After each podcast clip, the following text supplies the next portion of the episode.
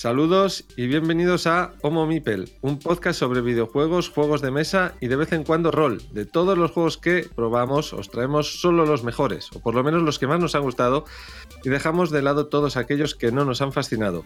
Estás escuchando nuestro, nuestro episodio número 46 que fue grabado el sábado 19 de enero de 2019.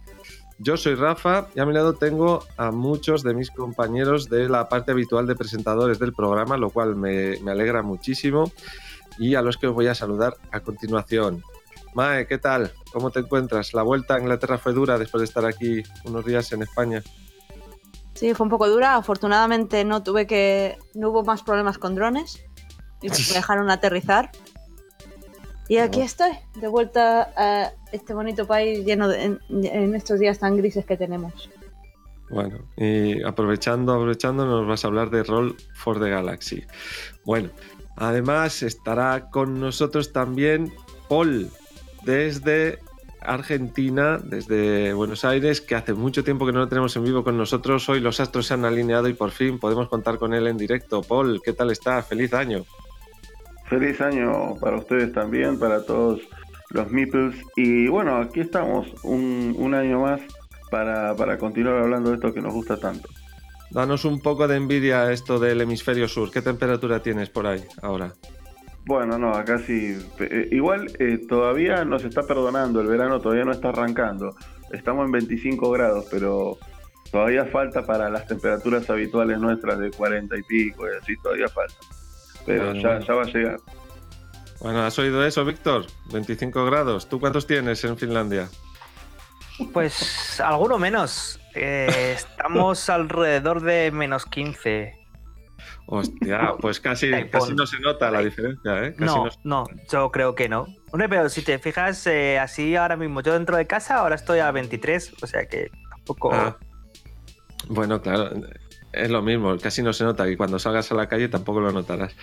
Sí, pero bueno. al salir a la calle se nota un poco, sí. Así que nada, lo mejor quedarse en casa jugando juegos de mesa, videojuegos y tal, y no salir a la calle nunca.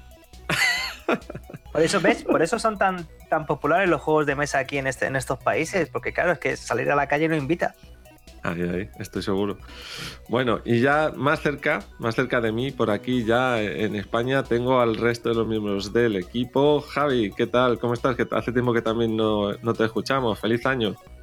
Gracias, gracias, igualmente. Pues sí, hacía ya dos capítulos que no podía estar en directo y lo he echado mucho de menos. Han sido conjunciones planetarias que no me han dejado estar, pero vamos, aquí estamos ahora ya para, para resarcirnos y volver con, con energías mm. renovadas y grandes juegazos. Bueno, y por último, Fer, ¿cómo estás? ¿Con la VR a tope?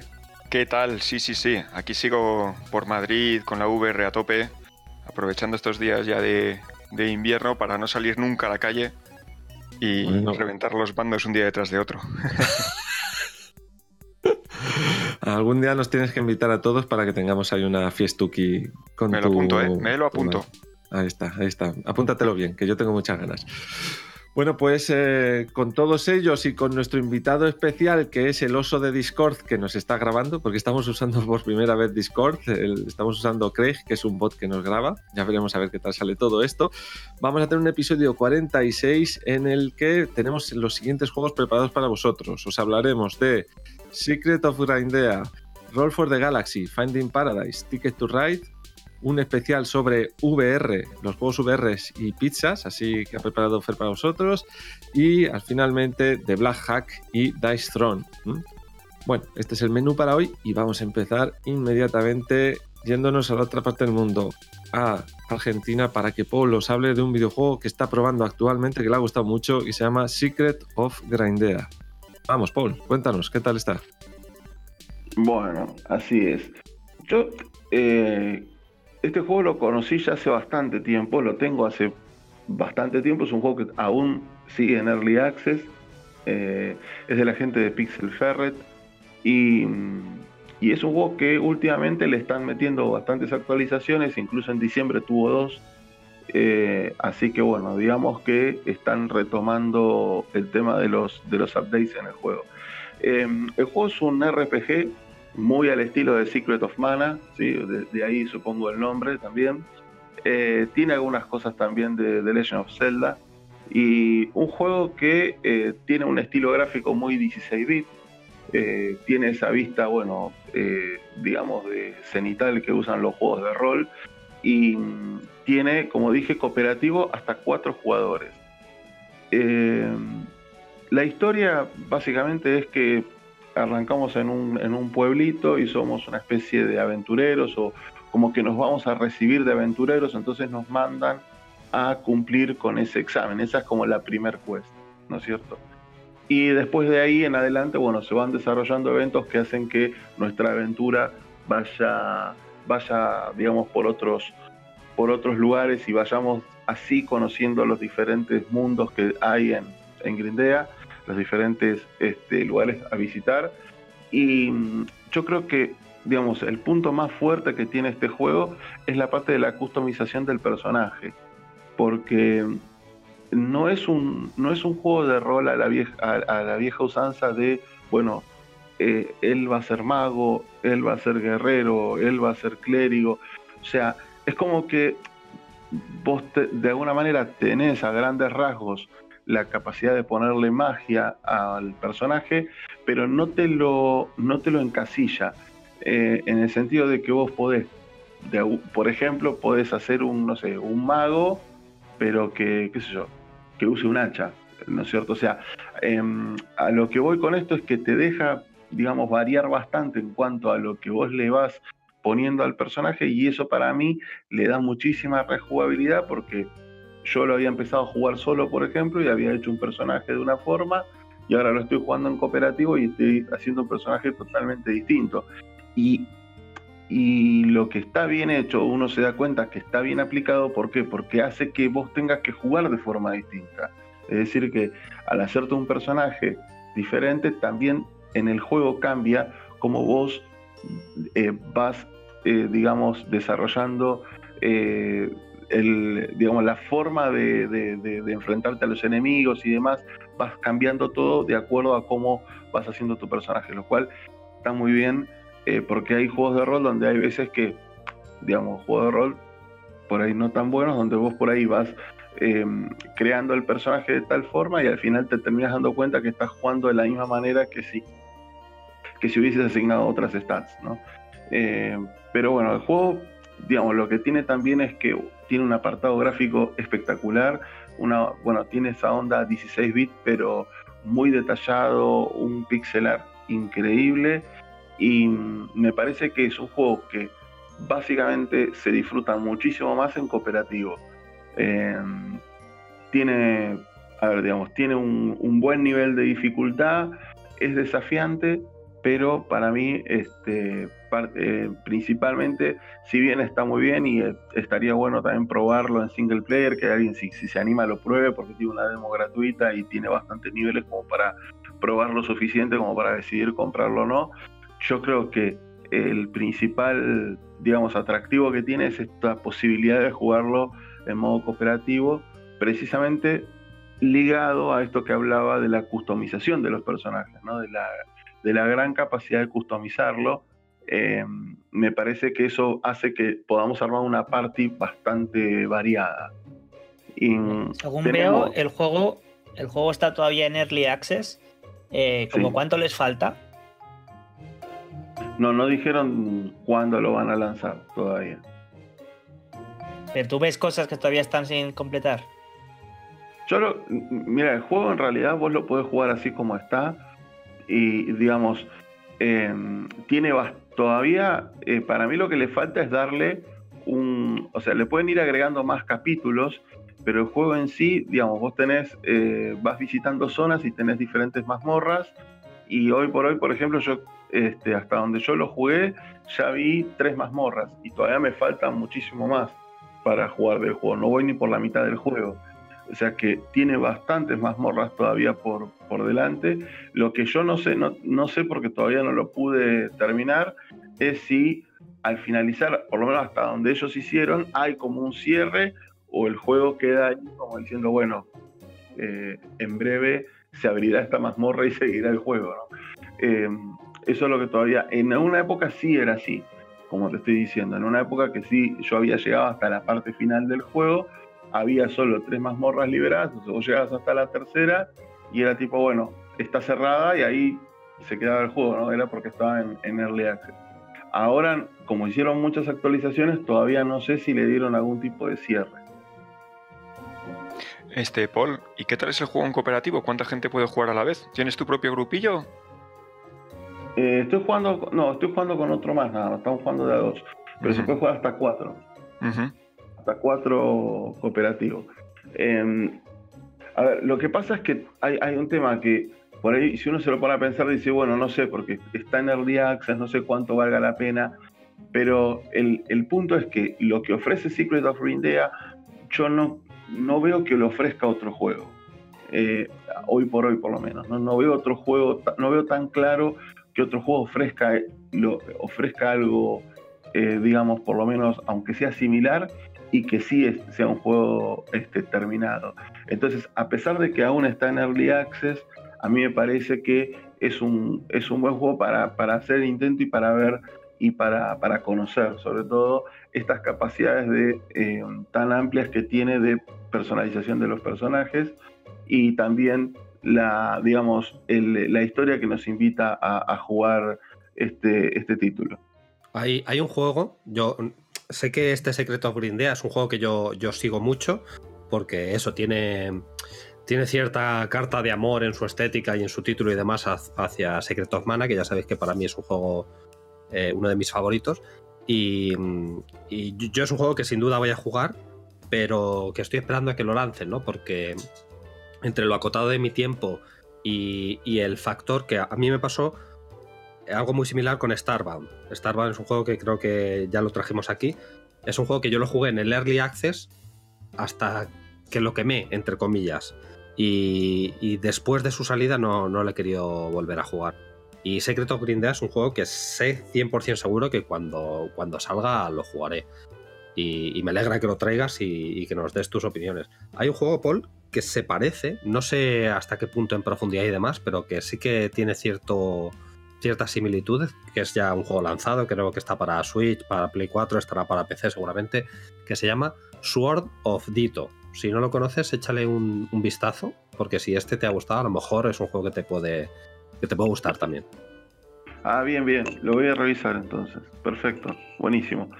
Y, algo que dijo Javi que es muy importante, eh, hablando un poco de la profundidad, ¿no? Porque por ahí uno, hoy por hoy, eh, por ahí ve un juego de este estilo, retro, pixelado, qué sé yo, y cree que por ahí eh, va a ser como más liviano, no. Todo lo contrario, es un juego bastante profundo en cuanto al desarrollo, ¿no? De cómo creamos, eh, como ya dije, cómo creamos el personaje, pero también cómo combinamos las habilidades de uno y de otro para eh, combatir.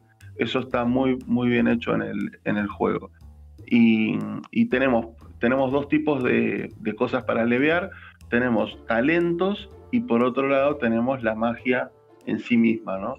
Eh, así que digamos que son como dos eh, cosas que van por separado y que al, al fusionarlas podés, por eso podés tener tanta variedad.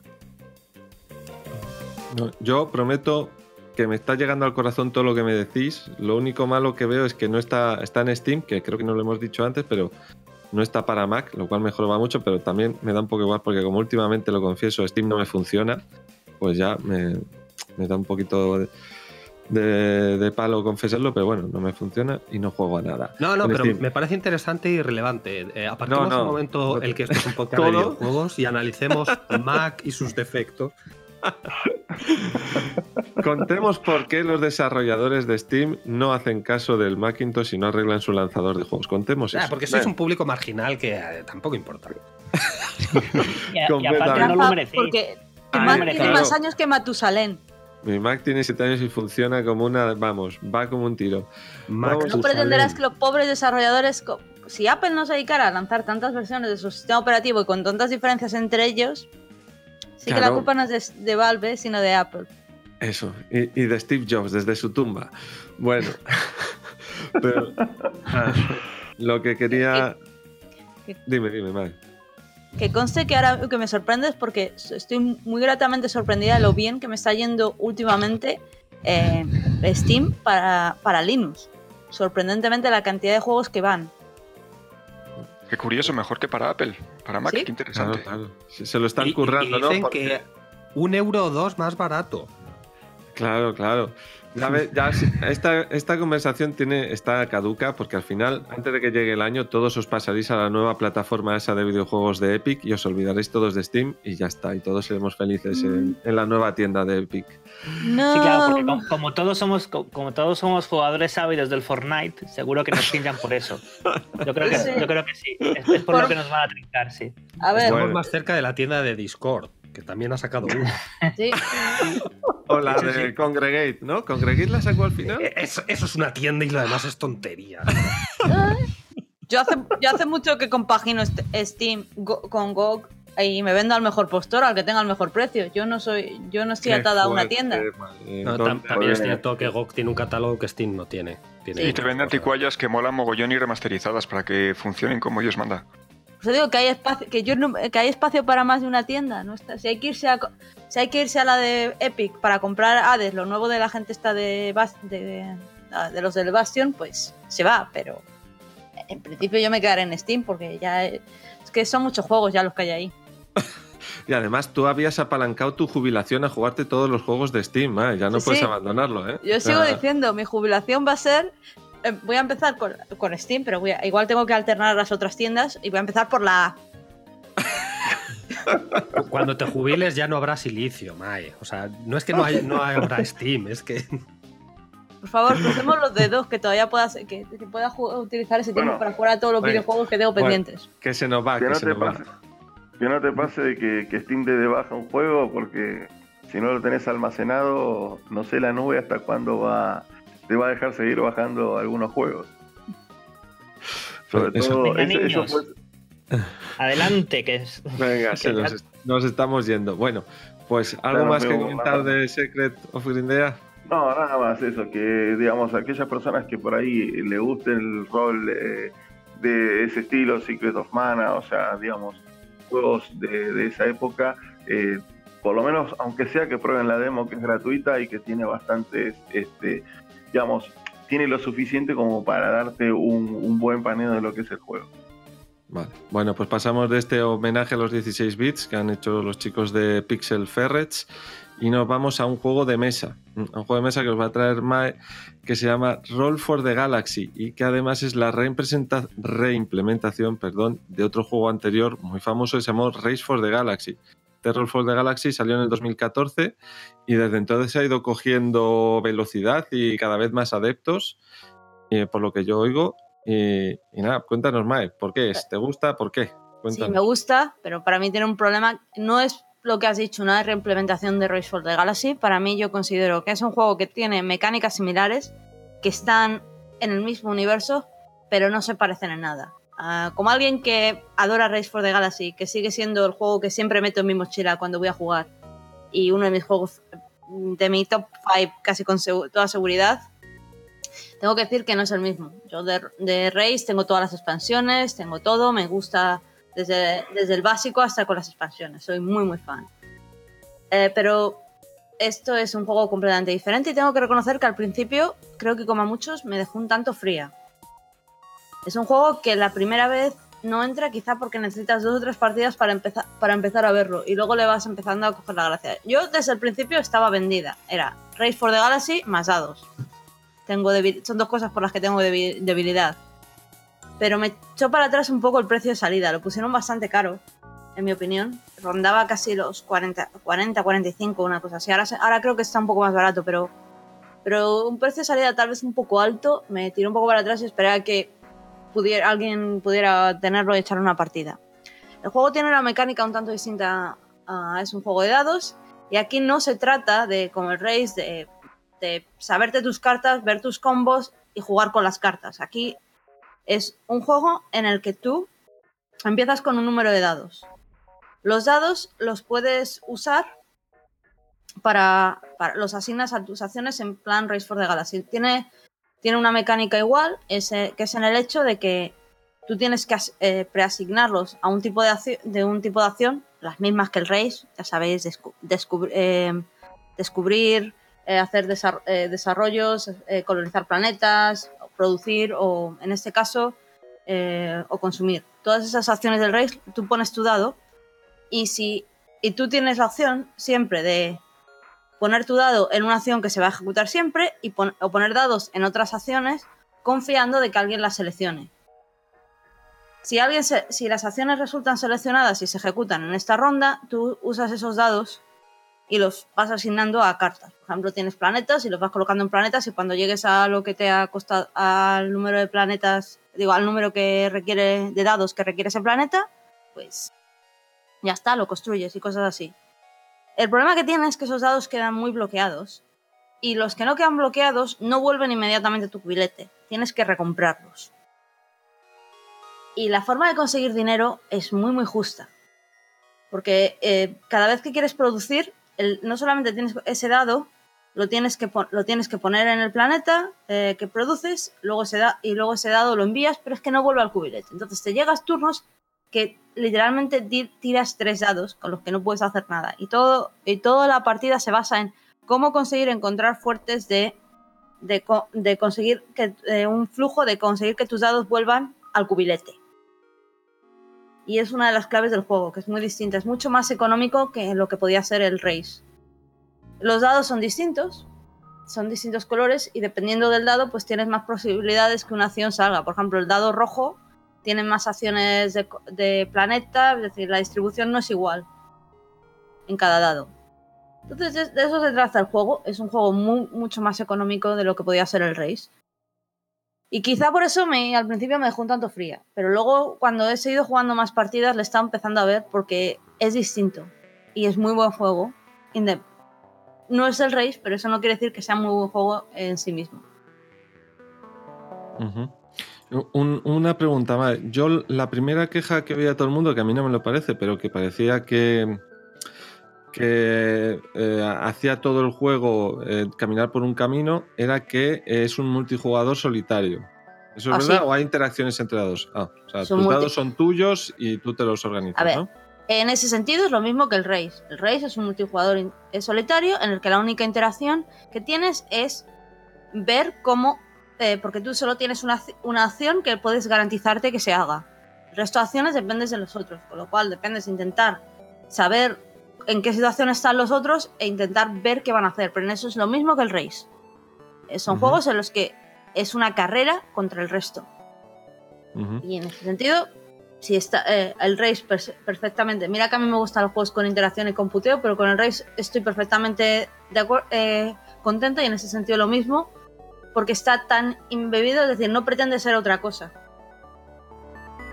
Y, y una pregunta, un juego como, como era el original, el Race for the Galaxy, que yo también le tengo mucho aprecio, que juego alguna vez, aquí por lo que te he oído y por lo que he escuchado también en otros lugares, hay que hacer un poquito de, de estrategia, no vale solo la táctica, sino que tienes que tener ya un objetivo creado, ¿no? Para que las cuentas que nos acabas de contar salgan. ¿Cómo No, se puede es- conseguir eso con los dados? Porque los dados te venden en cualquier momento, es azar. o sea, Es azar, pero yo creo que, fíjate que tengo la sensación de que en el rol no tienes tanta en- dependencia. A ver, puedes tener una mala, una mala tirada, pero en el rol es en, el, en la tirada. ¿no? en la tirada. Pero Vale. tienes mecanismos y de Mm. hecho tienes un par de, de cosas que tú puedes hacer para reasignar dados de uno a otro. Es decir, tú en cualquier momento puedes, si te, dos dados del que sea, los puedes reconvertir en uno del otro. Ah, vale, vale, ahora lo Con lo entiendo, cual, ahora lo entiendo, vale. Sí, Es- sí eh, no estás tan vendido al azar. En ese Vale. sentido, yo creo que han sabido meter, tienes un par de cosas que puedes hacer, con lo cual no estás tan vendido a los dados que te salgan. Pueden cambiar un poco si tienes una buena tirada o no, pero yo este juego lo veo mucho más que no depende tanto de la suerte como en el, como en el, eh, como en el race. El race depende de que te salgan las cartas que quieres y es- el race es un juego de adaptarte a las porque no puedes estar esperando eternamente las cartas. Si tienes mucha suerte y te sale la- el combo de las cartas maravillosas, vale, pero si no tienes que adaptarte, no te salen las cartas, que tú has empezado una estrategia, no te salen, tienes que cambiar. Este no, este es más a ver cómo manejas tus recursos. Te digo, este es un juego económico, mientras que el race es un juego puramente de estrategia y de adaptación a las cartas. Ujú. Vale, vale. Yo con lo que has dicho de que unos dados pueden convertirse en otros y tal, entiendo que las posibilidades de que tú consigas lo que estás esperando sean altas, ¿no? Porque si no, yo lo veía como un ejercicio de suerte. No, no, no, realmente no, no que el principal problema es que las primeras veces, eh, como no conoces que no puedes dedicar a usar todos los dados, porque te quedas sin ellos si no tienes asegurada una que los dados vuelvan al cubilete, el problema que tienen muchas partidas es que realmente al principio, si no has jugado previamente, te, queda, te, quedas sin dados, porque los has consumido. Y no te has preparado una buena estrategia de, em, de cómo volverlos a poner en el cubilete. ¿Y este tiene tanto de engine building como el rol, o sea, como el Race for the Galaxy?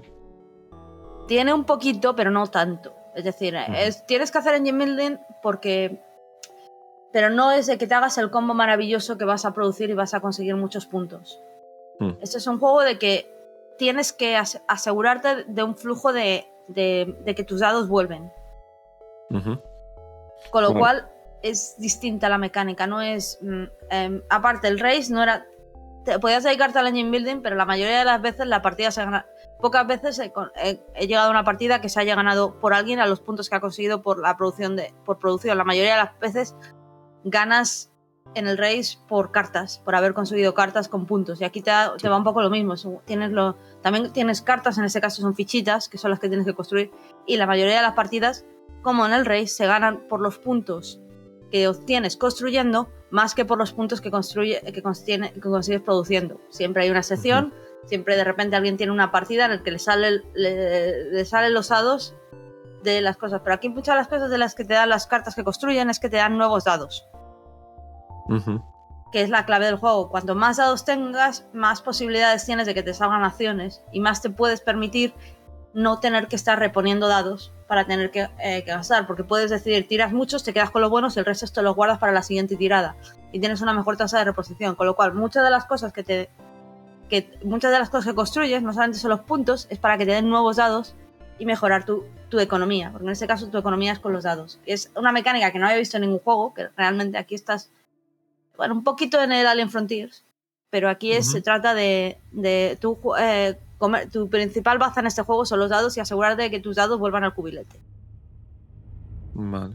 vale, la última pregunta, Mae. Creo que la tienes clara, pero por si acaso, porque se la hacía todo el mundo cuando salió este. ¿Race o Roll for the Galaxy? Para mí, Race, porque Race es Race. ya entramos en el hecho de que es un juego que llevo jugando desde que salió. No sé en qué año salió el Race, pero fácilmente del año 2000. Pues una cosa así. Yo creo 2004, 2005, vamos a consultarlo, a ver. Pero yo no sé desde cuándo conseguí mi copia, pero yo tengo recuerdos de haber estado jugando desde el año probablemente 2007 al Race. Y estamos por el 2019 y sigo jugándolo. Hmm. Y es, pocos... es del 2007 probablemente lo cogí en el 2008, una cosa así, mi mm. primera copia del Race. Y yo sigo jugando Y regularmente, es decir, probablemente el número de partidas al año, pocos juegos le, le sigan ganando al Race. Entonces, por eso digo que en mi caso, estamos hablando de, de algo que juega en otra liga contra un muy buen juego, pero que no, no puede competir contra. El otro es uno de esos juegos únicos, mientras que este es un muy buen juego. Bueno, bueno. Bueno, pues nada, yo creo que a todo el mundo le ha quedado claro y a mí también que tenemos que probar el Roll Force de Galaxy. Yo le tenía ganas y ahora, ahora más.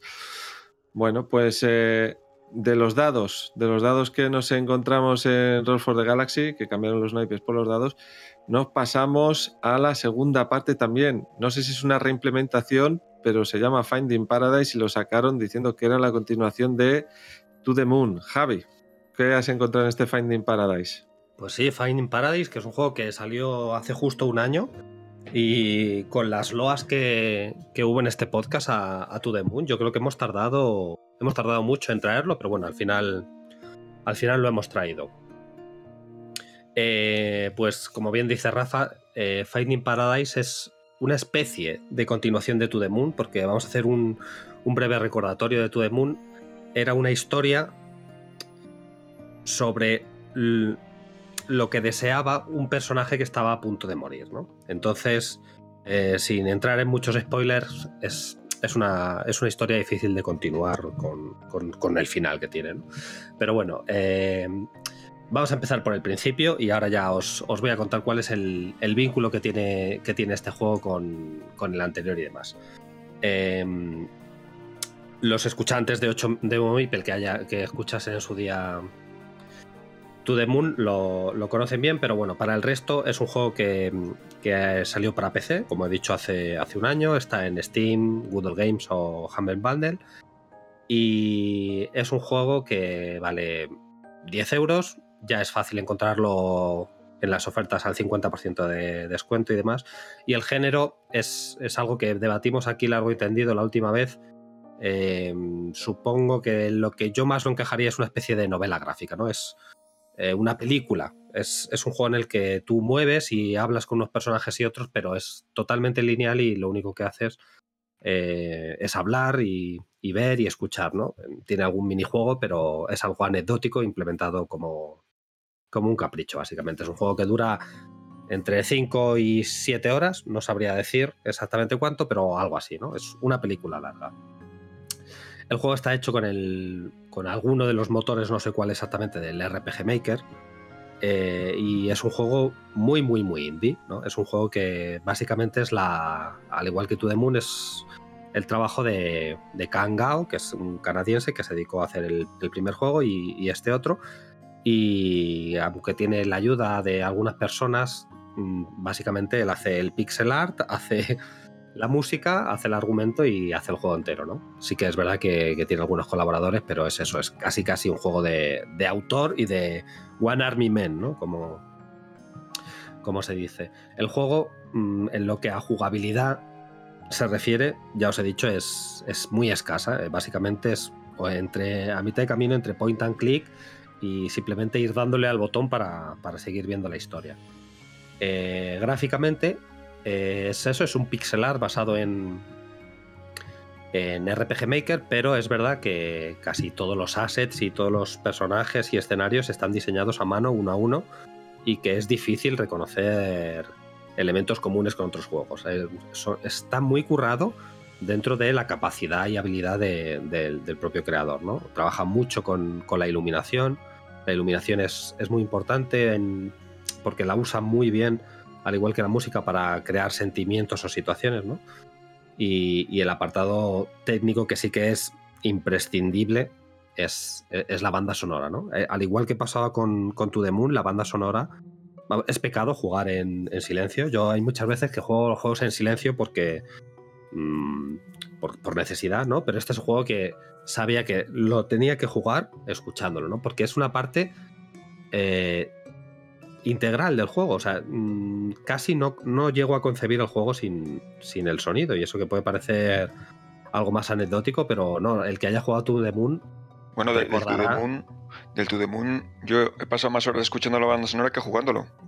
Exactamente, en To The Moon, eh, cuando llevas 15 minutos o 20 jugando, al principio dudas, dices, ¿qué, qué leches es todo esto? ¿no? Pero cuando llegas a la casa del, del paciente y te ponen el, el tema ¿no? de, de piano de, no sé si se llama de Johnny o algo así. En ese momento dices, ahí va. Y ahí es donde da el, el, donde sube el escalón y dices, no, no, no, esto no es un chorrijuego ni nada, aquí hay algo serio, ¿no? Pues a Finding Paradise le pasa exactamente lo mismo, ¿no? Eh, el, el, autor sabe magistralmente eh, secuestrar tus sentimientos y llevarlos a donde le apetece, eh, apoyado tanto en la historia como en la banda sonora. O sea, tiene unas piezas de piano, sobre todo, que, que cuando el juego te diga es el momento de llorar, un piano va a ser el encargado de, de quitar tu lacrimal para que así sea. Hombre, es que el, el, el, To The Moon es un. La gente lo llama un walking simulator, pero en realidad es un extractor de lágrimas. Exacto, Extracting Simulator. Sí, sí, si, si hubiese. Si hubiera un, un, banco de lágrimas, porque si hiciesen transfusiones de lágrimas, probablemente serían salas con, con, con el To The Moon puesto. Y, que sería la forma más eficiente de, donar lágrimas. Pues, y bueno, en fin, los que conozcáis Moon más o menos sabéis, es muy continuista el juego en, lo que fue. Y ahora vamos a la parte importante, ¿no? Que es la esencia, es la historia, ¿no? Esto es un juego que va de historias. Voy a hacer un resumen muy, muy rápido de qué es esto. Es un mundo o un futuro cercano en el que sea una empresa llamada Sigmund Corp ha desarrollado un método para implantarte algún tipo de recuerdo o para modificar los recuerdos de una persona. Es, es una tecnología que solo se, se utiliza con, con, gente moribunda. Eh, no sé si. creo que no lo llegan a explicar si es por las implicaciones éticas o por qué. Pero bueno, digamos que es una compañía que te da la posibilidad de cumplir tu último deseo. Y eso lo hacen con una máquina en la cual te, modifican tus recuerdos para que tú pienses que, has cumplido algo en tu vida y demás, ¿no? Yo creo que en To The Moon, eh, para el que no haya jugado, creo que no, no es spoiler, ¿no? Pero bueno, eh, digamos que el juego tiene una apoteosis brutal cuando al final, 15 eh, segundos antes de que empiecen a salir las líneas de crédito, tú como jugador dices, mierda, no lo ha conseguido y al final lo consigue en, un arrebato lacrimógeno pues, que todos hemos tenido. Y, aquí, aquí pasa similar, ¿no? Es la historia de, otro paciente, de, otro, de otra persona que está a punto de morir y que quiere que... Quiere ver uno de sus deseos cumplidos, ¿no? Y aquí hay una diferencia que es la radical entre To The Moon y, Finding Paradise, que es en, la perspectiva con la que se afronta el, problema o el, argumento, ¿no? En, en, To The Moon está claro, ¿no? Es, es, hay, este objetivo y esto es lo que tenemos que intentar que cumpla, ¿no? Y entonces es un viaje de, de los dos científicos que son en esencia los protagonistas del juego. Podemos considerar que el protagonista es el paciente, pero bueno, los personajes jugables son, son dos científicos o dos trabajadores de Sigmund Core que intentan llevar a cabo su último deseo. Pues el, no voy a contar ningún spoiler de Finding Paradise, pero la premisa es eh, Colin, que se llama el paciente, es un señor que llega a Sigmund Core y dice eh, quiero eh, que cambien algo en mi vida para sentir que, he cumplido con todo y ser feliz. Y entonces le dicen, ¿qué es lo que quiere que cambie exactamente? Y él dice, no lo sé. Y entonces el juego va de, saber qué es lo que ha pasado o sea, y qué es lo que hay que cambiar, ¿no? Es un juego que en lo narrativo creo que ha intentado ir un paso más allá de lo que fue To The Moon, ¿no? Que era una historia un poco más, o sea, era una historia con sus dramas, una historia dramática, sin más, eh, que intentaban resolver. Aquí, en Finding Paradise, es todo un poco más sugerido, ¿no? Quiere, no sé si elevarse, porque va a sonar un poco una palabra negativa, pero es un juego que con su argumento y con su historia mm, quiere sugerir mucho más que contar, ¿no? Y eso es posible que sea, que sea algo negativo para, para mucha gente o, positivo, no lo sé, pero creo que en el medio en el que está usando esta, este, este videojuego para mostrar algo similar a una película eh, flojea un poco más. Yo creo que la crítica en general eh, pone a Finding Paradise un, peldaño por debajo en lo que a, historia se refiere, pero yo creo que no es la historia. Yo creo que lo que, lo que le pasa a Finding Paradise, que no, no puedo profundizar más porque son spoilers, eh, pero es, una historia apasionante y que todos debéis jugar. O sea, no es, no es un consejo, es una orden, sobre todo a los Meeples, que todos los que jugasteis to the Moon debéis hacerlo. Y es una historia que el único punto que falla es que el momento de llorar es un poco más difuso. O sea, realmente es una historia dramática y cuando la. Cuando las. No hay un momento que te digan, y ahora, y entonces desencadena los acordes magistrales de piano que, que, te hacen llorar. No, es, es una historia en la que la melancolía la vas adquiriendo poco a poco, ¿no? Y el problema y lo que pasa, y, la felicidad también, porque hay una resolución, es más reflexivo, ¿no? Es algo que a lo mejor te das cuenta una hora o dos después de haber jugado. ¿Te, aporta, ¿te aporta una moraleja? ¿O una especie de moralejas? Muchas, yo creo que muchas, pero eso también pasa con, con tu Más que con moraleja es una reflexión, ¿no? Porque yo creo que él, él, nunca intenta decirte hay que vivir así por esto, ¿no? O sea, son juegos que, que rozan una sensibilidad muy alta, ¿no? Porque no. O sea, videojuego es algo que metemos en un saco, igual que película, ¿no? Que va desde soldados en la Segunda Guerra Mundial o, o extraterrestres y naves espaciales, ¿no? Este es un juego que va de, de cosas terriblemente simples, ¿no? Como. Mmm, que tus padres llegaban tarde a casa cuando eras pequeño o que tuviste una mudanza con seis años y desde entonces no subiste a recuperar algo, ¿no? O sea, lo que trata tanto To The Moon como Finding Paradise son cosas extremadamente sutiles, ¿no? Es algo como lo que pasaba también en un juego que hablamos el año pasado que fue... Ah, lo recordaré. Víctor, échame una mano. The Eso Into Into the Night in the Woods. Eso, Night in the Night- Woods. Into the Ah, Woods es una peli francesa malísima, por cierto. Sí, sí, perdón, Creo. perdón, Rico. Sí, sí, es Night in the Woods. Eh, pues es algo similar, ¿no? Eh, Night in the Woods eh, trata sobre, sobre dramas de una sociedad muy, muy similar o directamente la contemporánea de los jóvenes. Y este trata sobre, sobre dramas mm, realistas, ¿no? O sea, sobre cualquier drama que puede tener cualquier persona, ¿no? Y, y eso lo hace extremadamente bien y por eso llegas a llorar, ¿no? O sea, supongo que si cualquiera de nosotros viviésemos cualquier escena de cualquier juego de mm, campaña bélica, lloraríamos mucho, ¿no? Pero jugándolo, pues es mm, ta ta ta ta ta, ja ja ja ja ja, ¿no? O sea, no, no llegamos a empatizar porque son problemas que nos son muy lejanos. O sea, es muy lejano empatizar con una, con una campaña de Call of Duty. Pero es muy difícil no empatizar con los problemas de, Colin en este Finding Paradise o de Johnny en, en To the Moon, ¿no? Y es lo que, lo, lo que hace eso, que eh, Kang Gao, el autor, sabe muy bien trabajar todos estos temas, combinar la música, combinar... eh, em, o sea, tener la pausa dramática, ¿no? Él sabe gestionar muy bien eh, dónde te tiene que dar la información para, para, para ir dándote bofetones en, en los sentimientos y que al final casi consiga que llores, ¿no? Y, y eso es un juego que me parece extremadamente recomendable para cualquiera que haya terminado To The Moon y haya dicho, este juego merece la pena, ¿no? Y hay- una hay- pregunta. Sí, sí, dime, Paul, dime.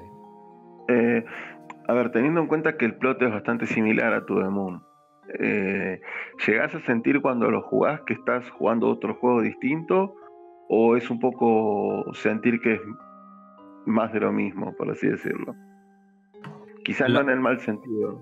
No, a ver, lo único común es eh, si en su día Moon te pudo sorprender por aquella tecnología, ¿no? El, el concepto de una tecnología que sirve para cambiar la, el- los pensamientos o los recuerdos de la gente, ¿no? O sea, la premisa es la misma, eso no te va a sorprender. Pero realmente el juego, Moon, es la historia de la vida de Johnny.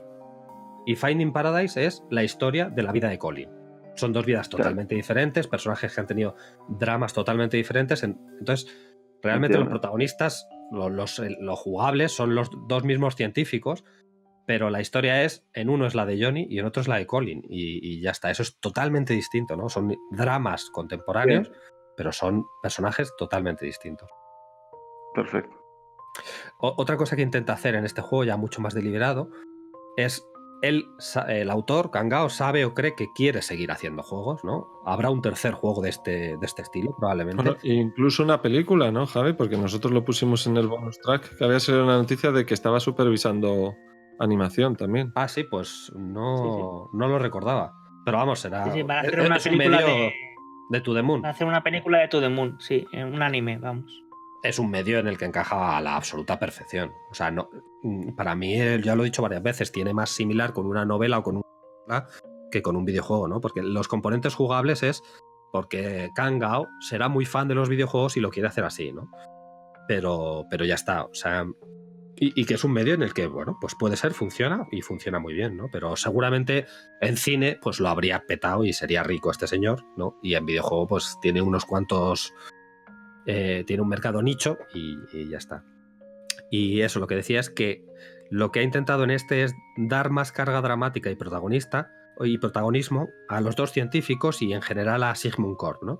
Aparte de la historia de Johnny, en este, en este Finding Para- perdón, de Colin, en este Finding Paradise se desarrolla un poco los personajes de, de- de los doctores y los científicos y demás, la gente de Sigmund Korn, ¿no? Eh, hasta el punto de que son historias no cerradas, ¿no? De, de los protagonistas te dan breves pinceladas sobre su vida y sus problemas y, y ahí es cuando ya dices, ostras, ahora quiero saber más también de estos, de estos dos protagonistas, ¿no? Y eso llegará pues en el tercer juego, en el cuarto. Esa, esa es la opinión de... ¿Estás de acuerdo con, con eso? A ver un segundo. ¿Alguien no está de acuerdo con eso? Vale, ya está. Eh, y eso es todo lo que quería decir. Simplemente eh, es un juego que yo recomiendo a todo el mundo que haya jugado To The Moon. Es un juego que aún solo está en PC, pero To The Moon es un juego que ya ha salido además en plataformas móviles, tanto en iOS como en, como en Android. si alguien que está escuchando esta reseña cree que es un juego que le puede gustar, yo a esa persona les diría, vea por To The Moon. Primero juega To The Moon porque es una experiencia muy similar y, y- y- y se puede jugar en dispositivos móviles que creo que es un lugar mucho más accesible, eso sí, nada de muteado, con sonido. Este juego se juega con cascos tranquilamente y disfrutando de esos acordes de piano, que yo no sé mucho de música, no sé si son obras maestras, pero son piezas efectistas. Es, esta pieza te manda llorar y tú lloras. Esta pieza te No, manda este- alegrarte y tú te alegras, ¿no? Este, este juego, mm, yo le di al To The Moon porque, eh, vamos, porque lo oí por, en uno de los capítulos de Momipel y tal, y lo bajé y lo probé y tal, y empecé a darle, pero es que me costaba muchísimo, yo no lo he acabado, pero porque tiene una carga emocional tan, tan, tan, tan fuerte, que es que me resulta, o sea, mientras que dar tiros es, pues eso, la fiesta de las escopetas, eh, con cualquier Call of Duty, uno de estos, con este eh, me cuesta más jugar más de dos horas. O sea, no lo he conseguido acabar porque tiene una carga emocional tan potente que, que, no sé, a lo mejor es que soy, eh, particularmente sensible para este punto, ¿no? Pero, o sea, no he encontrado nunca ningún juego que sea tan, tan, tan, tan, tan emotivo. Es, es- es salvaje. Y claro, lo, del- lo de la música es lo que, lo que comenta Javi, que es que es efectista, pero a más no poder. Eh, Totalmente. Es juego- tienes que estar sintonizado emocionalmente sí, con sí, la experiencia. O sea, no es ¿eh? Tienes que estar fuerte. Sí, sí, es un juego. eh, es igual que hay libros para leer en momentos de playa y libros para elevarte el alma, entre comillas, ¿no? Eh, pues esto es similar. O sea, este es un juego que en- a lo mejor no vale para jugarlo en, en trayectos de 20 minutos en tren. No es un juego en el que tienes que mm, saber que te vas a sumergir en la historia y que la historia te, te va a implicar emocionalmente y te va a dejar aturdido, ¿no? Es, también pasa en el cine y en la literatura y más. En los videojuegos es mucho más raro, pero este videojuego es, es lo suficientemente corto para que eso no lo diluya tantísimo y es lo que consigue. Por eso digo que es una experiencia que estamos nosotros mucho más acostumbrados a ver en otros medios, normalmente cine o literatura. Bueno, pues oye, si la gente tiene ganas de escuchar la primera vez que nos referimos a To The Moon, se pueden, pueden acudir a nuestro episodio 9, que ya ha llovido desde entonces, ¿vale? Y eh, bueno, pues si ya ha llovido desde entonces, desde nuestro episodio 9, imaginaros lo que ha llovido desde que salió al mercado Ticket to Ride. Y creo que es la primera vez que le vamos a dedicar un tiempo concreto a este juegaco de la mano de Víctor, que se ha propuesto la, la tarea épica de contarnos sobre las últimas eh, expansiones que tiene el juego. ¿Tú estás preparado, Víctor, para esto? Esto es mucho curro, ¿eh? Pues realmente no, pero bueno, Es- eh, tendrá que valer. Eh, tengo eh, Game Boy Kick abierto y yo creo que con eso vale, ¿no? Todo, toda O sea, la... la reseña va a ser leer el título de cada una de las expansiones y como ya será una pieza Sí. de 45 minutos solo, Exacto, y ya con eso ya tenemos para eso, para, para cinco horas. Eh, pues bueno, pues el, para el que no lo conozca, en, en España se llama Aventureros al Tren, eh, en inglés se conoce como Ticket to Ride, es, eh, también se conoce como el juego de los trenecitos, eh, pues es un- uno de los, digamos, pilares de, de la industria de hoy en día, básicamente. Eh, en- por supuesto, en, en Game que es, eh, sería, digamos, la- los referentes de los Super Pro, no está tan bien visto porque se considera un juego casual y por tanto menor y despreciable. Pero, pero como a nosotros no nos, nos da un poco igual todas esas, todas esas tonterías, pues vamos a hablar de él. Yo, eh, es el juego que cuando alguien me pregunta ¿con qué juego tienes que empezar? Pues yo digo, pues con este. Está claro, no hay, Sí. no hay ninguna Completa. duda. Es un juego, lo estoy viendo ahora. Antes estábamos hablando de un juego de mesa del 2007, como era Race for the Galaxy. Ticket to Ride es del 2004. De 2004. sí. original. El O original sea- es dos- de 2004 y, Episodio y viejuno. pues, desde, desde entonces, eh, cuando salió ya lo vi claro y ahora que ya pues llevo 15 años jugándolo, pues puedo decir que sí, que, que es, para empezar es el mejor juego porque tiene eh, la suficiente complicación como para que, para que no sea una oca, básicamente, y lo suficientemente interesante como para que, para que sea interesante realmente. Y, y en, en- en, ese, en esa cuestión, lo, desde luego, el juego tiene, tiene pocas, eh, pocos competidores. El, si acaso yo diría ahora mismo el Splendor puede estar ahí, ahí, pero yo creo que, que este sigue estando ahí, sigue estando más... Eh, eh, lo, de hacer rutas con trenecitos y, y, poniéndolos en, en, línea y tal es demasiado intuitivo y demasiado visual como para, Sí, además para tiene, vencer con cualquier cosa. Tiene un encanto muy especial porque incluso para, sobre todo para jugar con gente que no juega nunca y quieres echar un rato divertido, el momento que le pones un mapa de Europa o, o alguna de las versiones posteriores que hay, ¿no? Eh, claro, ya como que se lo empiezan a imaginar, ¿no? Según van poniendo trenes, oye, pues de París a Madrid, eh, o yo qué sé, ¿no? Vas viendo ahí. La mecánica, la mecánica básica es eh, tremendamente básica y, y permite que, que a todo el mundo le eh, pueda empezar a jugar sin, vamos, sin correr.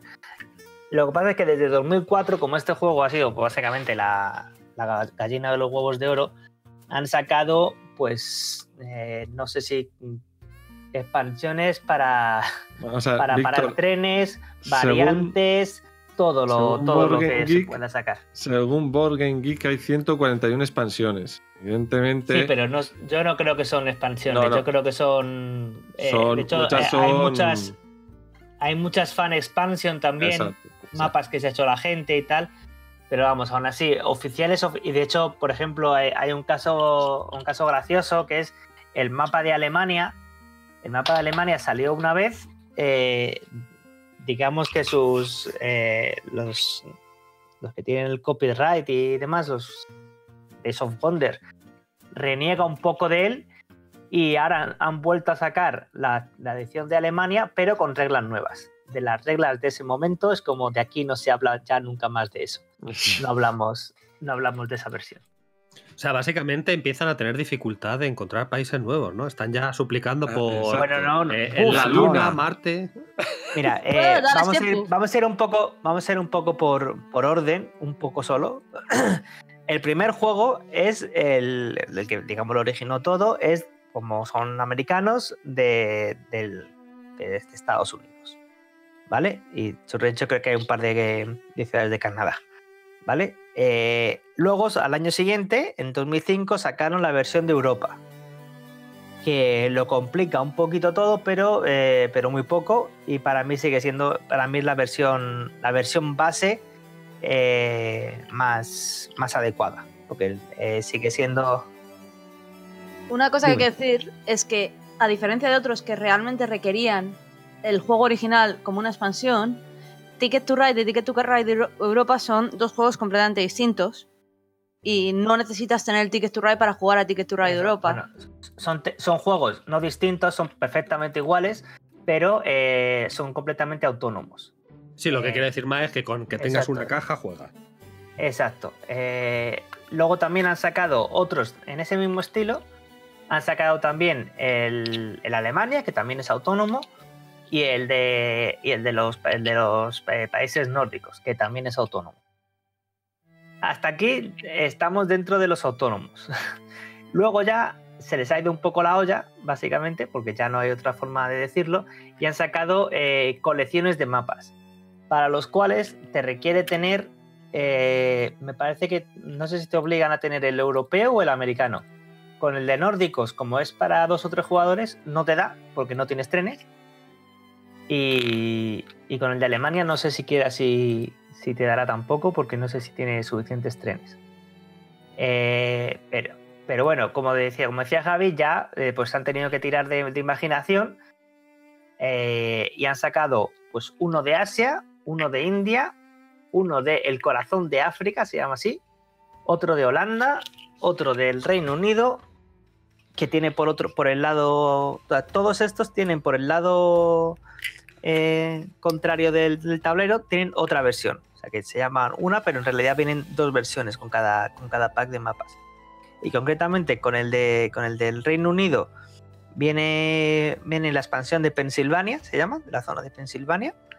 Y, y en Francia viene una, una versión del, del Salvaje Oeste. Del Salvaje Oeste americano. Y, y en cada una le intentan dar un toque que es el que vamos a dar así un par de, de pinceladas para que, que, cada uno pueda ir viendo cuál es el que, el que más le, le, puede, le puede gustar. Eh, yo diría, si no tienes claro qué tipo de juego quieres, el de Europa. Bah, si quieres, yo digo Estados Unidos, pero bueno. Vale. Bueno, pues, pues para, para gusto se cierran los Ticket to Ride. Este, Víctor, eh, ¿expansiones pequeñitas luego comentas? Es, bueno, expansiones pequeñitas no iba a comentar porque, como decíamos antes, solo tenemos tres horas. Ah, vale. Pero bueno, sí, han sacado, han sacado eh, expansiones pequeñitas en plan de eh, un par de personajes y cosas así, pues eso, para darle un poquito más de, de, de customización a, a cada hecho, juego. Pero...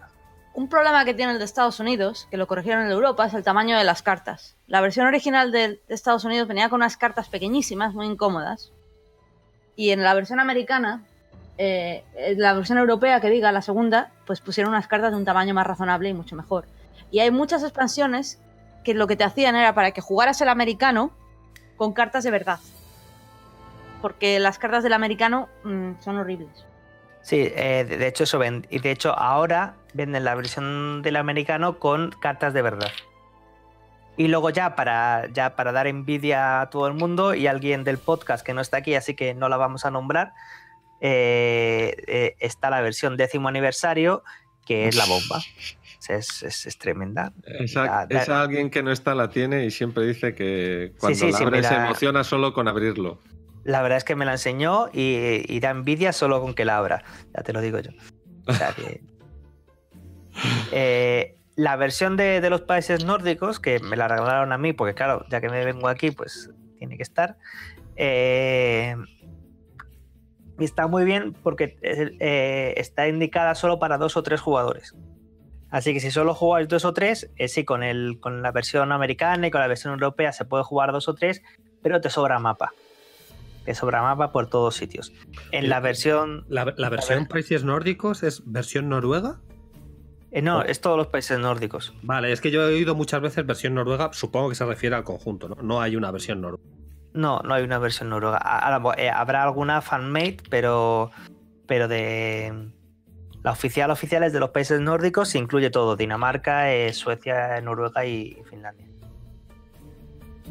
Y, y, está indicada sobre todo para dos o tres jugadores. Si, so, si soléis jugar sobre todo con dos o tres jugadores, pues compraros esta o si acaso, la otra que hay también que es, que es parecida, que es la de Suiza. La de Suiza para dos o tres también funciona muy bien. Eh, pero yo prefiero la nórdica. Pero bueno, la de Suiza también funciona bien. La de Alemania le intentan dar un giro, o sea, en, cada una le intentan dar un, un, giro pequeño, alguna vuelta de tuerca para que, para que parezca diferente, pero yo creo que casi todas tratan de no, de no salirse demasiado del tiesto. Y en la de Alemania, por ejemplo, lo que pasa es que eh, se salen tan poco que, no parece que, que, que, sea distinto. Simplemente el mapa es diferente y la diferencia no la notas. Así que bueno, pues si ya os estáis forrados de mapas y queréis uno más, pues cogeros el alemán, pero por lo demás no está.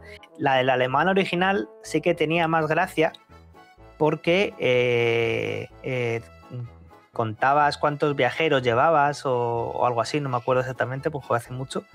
Pero, pero sí, esa está bastante, bastante, bastante más diferente. Desde luego que la, alemana que han sacado ahora es pues simplemente un mapa, un mapa diferente. Eh, la de Asia eh, está también bastante bien.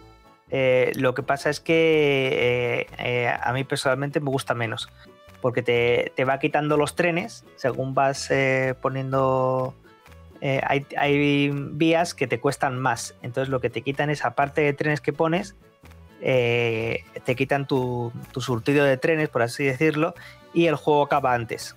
Y sobre todo si hay alguien que va directamente a que se acabe el juego pronto, pues se acaba el juego pronto y, y se termina, se termina de, mi opinión, demasiado pronto. Eh, la de África no la he probado, eh, no me han hablado demasiado bien de ella, pero tengo que decir que no la he probado. La de Holanda tampoco. Y ahora ya entramos en la de, la de Francia. Sí la he probado. Eh, lo que pasa es que me dejó bastante fría. La de Francia tiene una, la, la gracia que tiene es que las vías del tren no están puestas de entrada, están en blanco. Entonces, eh, en cada vez que tú mm, robas cartas, puedes poner una, eh, pues digamos, eh, poner la vía. No quiere decir que luego ese, ese tramo le vayas a poner tú, pero la vía ya la has puesto tú del color que tú has elegido y luego ya alguien pues la pondrá o no. Pero, pero ya el, mapa le vas formateando tú. Eh, eso está bien, pero en mi opinión no le, no le da suficiente, suficiente vuelta de tuerca. Y además el mapa personalmente tampoco me gusta demasiado porque es demasiado, es demasiado cuadrado y al final tienes, tienes eh, conexión por todos lados para todos los sitios, entonces no, no le veo demasiada la gracia. Eh, la versión que viene por el otro lado de Francia, la, de, la del salvaje oeste, sé que tiene más gracia y, y bueno, puede estar un poco más, más interesante. Pero para mí las dos mejores, que además vienen juntas, curiosamente, son la del Reino Unido, que lo que hace es que eh, añade eh, cartas que le dan, te dan, digamos, poderes diferentes. Eh, pues desde... mm, y aparte tienes que pagar licencia para todo. Tú al principio puedes hacer, es una especie de juego, como si fuera un juego de rol, en el que al principio solo tienes, digamos, hechizos de nivel 1, pues aquí igual, aquí solo puedes hacer, creo que son trenes de, de 1 y de 2. Y todo lo demás lo tienes que pagar aparte, lo tien- te tienes que comprar licencia. Y aparte solo puedes construir en, Inglaterra. El resto lo tienes que pagar. ¿Que quieres irte a Gales? Pues pagar una carta de, la licencia para construir en Gales. ¿Que quieres irte a Escocia? Pues para Escocia. ¿Que quieres hacer eh, tramos de 3? Pues tramos de 3. ¿Tramos de 4 o 5? Pues lo pagas aparte. ¿Que quieres hacer ferries? Pues lo pagas aparte. Entonces, desde el principio tienes que ver a qué, a qué vas, digamos. Tienes que tener una estrategia mucho más consolidada, porque si empiezas eh, pues de forma mucho más casual, pues no, en este, en este concretamente no llegas, no llegas a mucho. Para mí, eh, esas, esas modificaciones convierten el Ticket to Ride en un juego ya un poco más eh, complicado y más de los que solemos hablar aquí en Omomipe. Eh, más para jugones, por así decirlo. Y el, de, y el que viene por el, por el lado contrario, que es el de Pensilvania, eh, es, exactamente, es exactamente igual. Lo que le añade es que eh, en cada tramo que, que- construyes, también puedes eh, conseguir acciones. Y al final del juego, quien tenga más acciones de cada tipo, pues se lleva un número determinado de puntos. Y aparte, las puntuaciones normales de, de cualquier ticket to ride. Lo que pasa es que tienes que ir con mucho cuidado, no solo qué ruta haces, sino en qué ruta esa haces, en la ruta esa que haces, qué, acciones te vas, a, te vas a llevar. Porque cambia mucho la, cosa y al principio eh, hay veces que se cuentan los puntos del juego normal y va ganando alguien y, de repente se cuentan las acciones y se da la vuelta completamente a todo. Pero vamos, pero, pero de eso, de, de ir el último a ir el primero y, viceversa, ¿eh? O sea, unas... eh, te cambia mucho. No, no puedes descuidar ninguno de los dos, ninguno de los dos lados.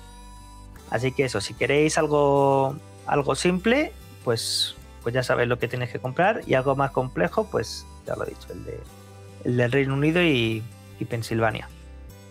Yo querría eh, recomendar uno más, que fue el que pillé el, el otro fin de semana, que se lo endosé a, a, a mi chica, que es el de la expansión de, vamos, expansión, que es el Ticket to Ride Manhattan, New York. Y que en lugar de poner trenes, ponen- pones taxis. Y, pero bueno, es la misma dinámica. Y con West Manhattan, pues es muy, muy, muy bonito. Sí, luego hay otro para niños que, que yo creo que, que es un poco necesario porque el normal para, para niños un poco ya lo puedes, lo puedes ajustar. Pero bueno, eso ya los que tienen niños ya que, que hablen un poco de ello. Mm, Yo lo jugué, lo jugué hace poco en la última Game On, el The First Journey, el primer viaje, y sigue siendo es lo mismo que el Ticket to Ride de Europa, solo que los iconos son más grandes, las cartas más grandes, todo un poquito más grande y con niños sonriendo. No, no ha cambiado mucho, ¿eh? Yo tengo varias preguntas, Víctor. La primera. La primera puede ser que me haya empanado. ¿No has hablado de la versión india? Eh, es posible que no. Eh, la versión india lo que la vuelta de tuerca que, le añade es que puedes hacer ciclos. Y por cada ciclo te dan te, dan pues si consigues hacer ciclos muy gordos eh, te dan un montón un montón de puntos. La realidad es que bastante jorobado está el tema eh, en primer lugar como para que encima te, dediques a hacer ciclos.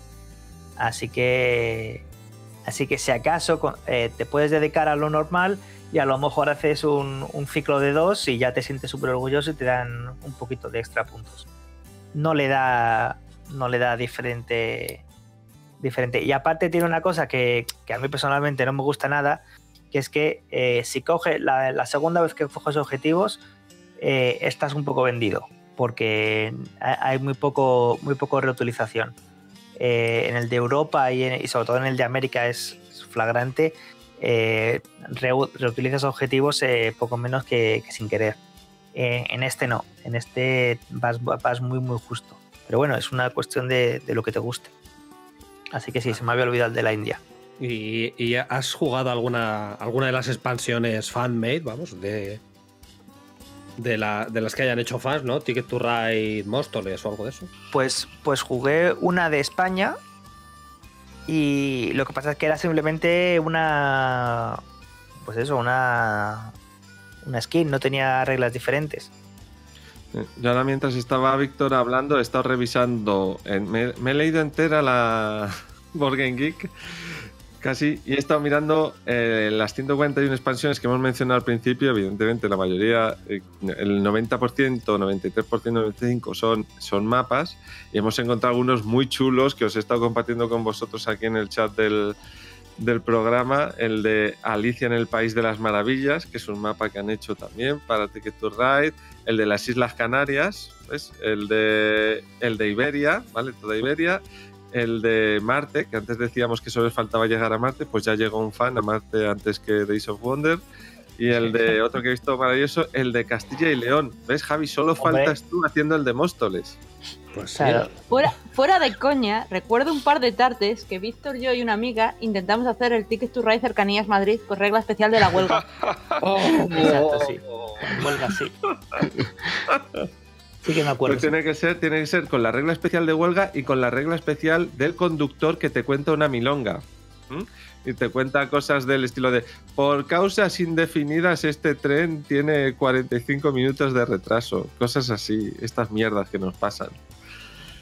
Bueno, pues oye, yo creo que ha sido un, No, una, te- un tengo, una más, tengo una más, Rafa. Venga. Ya la última, eh, para cerrar el ciclo. Eh, todas estas expansiones y más, yo tengo la, la app para Android de, de Asmodee, y, pero creo que tengo el juego base. No he jugado mucho, he jugado un par de partidas solo, aunque creo que, que es una buena opción. Todas estas expansiones y demás, eh, ¿las van sacando también como Pues, contenido tristemente, descargable? O... Tristemente todas no, y aparte suelen tardar bastante. Ahora, Eh, ahora tengo que decir en favor del, del juego, de especialmente la versión de tablet o de móvil, tiene una excelente versión eh, pass, eh, pass and Play sí. y es Sí, espectacularmente lo bien recordamos, sie- lo recordamos siempre porque está muy muy bien jugar en, por ejemplo, en un autobús o en, en un tren eh, para un traje largo y tal. eh, le vas pasando la tablet a quien le toque y está muy muy bien implementado.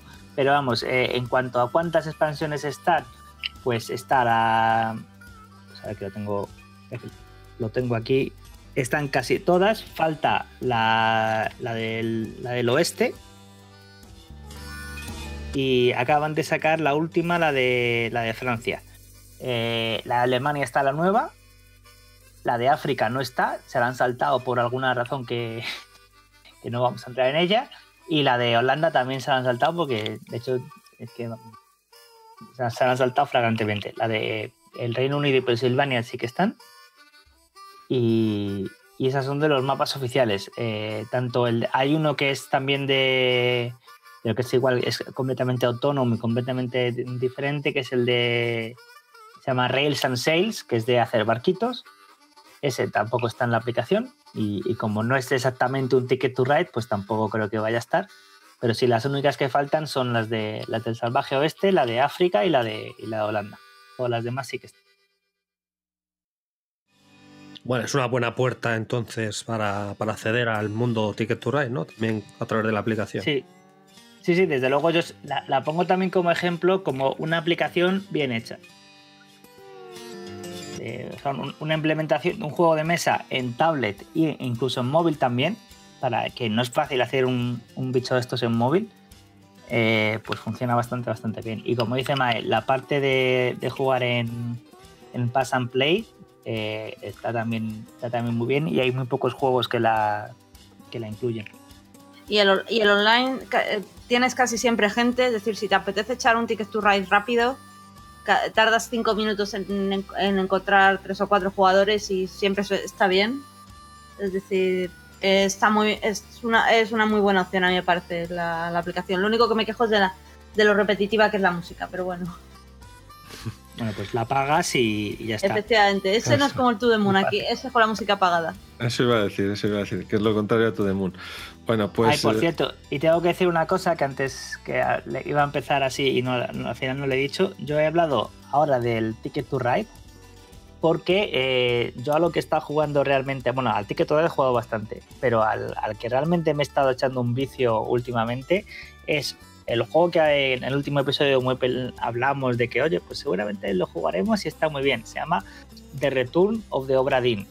Así, en plan, eh, avance, eh, comprarlo y jugarlo porque está muy bien. Ya está, ese es el único avance. Y no voy a hablar de él hoy porque el resto de Homo Mipel se ha comprometido a jugarlo. pues, Así que, ala, ya, delante de todos nuestros oyentes, les dejo comprometidos para que le jueguen y para que le hablemos en el futuro, porque desde luego, ya digo, ya lo digo ya, eh, es el juego del año y ya está. ala, ya lo he dicho. ala, y ya está. Venga. Ca- Cada día lo vendemos antes. Todavía estamos Ya. en enero, pero Sí, ya sí. tenemos juego del año. Eso Hombre, estoy este, le, este le vendimos el año pasado, que quieras Sí, que sí. no tiene mérito. Como en marzo salga el Return of Obra Dinn 2, ¿qué? Hombre, ¿Qué va a este ser hombre, este hombre lleva mm, a, a un juego cada 4 o 5 años. Me da que, que no le espero yo que salga tan pronto. Yo ya veo una competición en lontananza entre Return of Obra Dinn y Elite Dangerous por conquistar nuestros corazones. Porque Hades, no Hades. creo yo. Bueno, ya, bueno, ya son muchos, ¿eh? Ya acaba de empezar el año. Complicado, complicado. Venga. Si va a ser para Pokémon, lo sabe todo el mundo. Ay, eh, en mi casa sí, ya te digo yo que sí. bueno, ahora, si estábamos hablando de Ticket to Ride, que es un juego que os cabe en cualquier fiesta, también nos ha traído Fer juegos para su VR para poder usarlos en cualquier fiesta. A ver, eh, uy, Fer, perdón, estoy un poco cansado. Fer, cuéntanos. Pues, pues efectivamente, este, eh, en alguna ocasión, claro, cuando me pongo a hablar con los amigos y tal del de todo el tema del VR y de los juegos, pues eh, claro, es, pues es, puedes imaginar, es todo un flipe tremendo. Entonces ya he organizado alguna pequeña quedada con gente, pues para quedar un poco en casa y el típico viernes que no hay nada que hacer, ¿no? Y tomaros unas pizzas, de ahí lo del VR y pizzas, ¿no?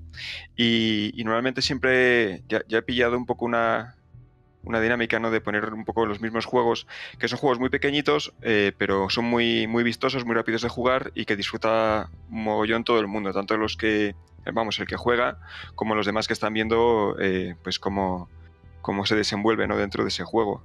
Y entonces, eh, son todos juegos gratuitos y todos VR. eh, suelen ser más bien pequeños, eh, y de jugar bastante rápido, ¿no? Porque incluso alguno de ellos te deja un poco cansado, ¿no? Mm, Cansado de extenuado, porque físicamente te tienes que, que mover bastante, ¿no? Entonces, este, pues eh, son cuatro o cinco, lo que pasa es que dos de ellos contienen varios minijuegos. Entonces intento contarlos así, así rápido, ¿no? El, el primero es el, el Star Wars Droid Repair Bay, que es este, un juego en el que estás en una de las naves nodrizas de Star Wars y te mandan droides para que los repares. Entonces es un juego en el que simplemente tienes que reparar ra- rápidamente droides que te van mandando con, con averías. ¿no? Como curiosidad, este tiene, puedes reparar a BB-8 y, aparece por ahí Poe Poe Dameron dándote voces ¿no? para, que le, para que le mandes a su robot arreglado porque tiene que salir a, a, a combatirlo en una batalla estelar. Eh, esto es muy, es muy divertido, muy bonito, muy bonito de ver. Siempre para que juegas muchísimo más bonito, porque como estás dentro, pues es impresionante, ¿no? Y, y es un puntazo porque puedes cacharrear con, con los droides, tirarles las piezas, obligarles a buscarlo, que te den más piezas, eh, trastear con las herramientas. Está muy, muy, muy curioso, ¿no? Eh, otro juego eh, que este siempre se a, algún amigo y tal que quiero hacerle la broma, ¿no? Es el Spider-Man Homecoming, que es una demo eh, VR de unos 15 minutillos en la que te metes en el, en el pellejo de Spider-Man.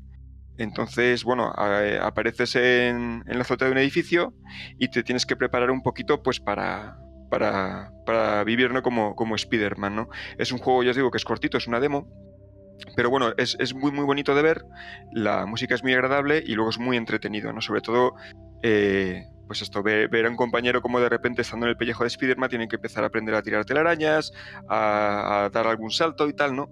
Y, y sobre todo, este, cuando eh, lo utilizas para, para darle la primera experiencia virtual a, a un colega, que le dices, mira, ponte el visor, tal, y dices, ostras, cómo mola, tal, estoy en una azotea, qué flipe, digo, sí, pues verás cómo, verás qué bien se ve esto, que está, la profundidad es increíble, asómate por la azotea, asómate a la barandilla, ostras, entonces qué le flipe, empujas.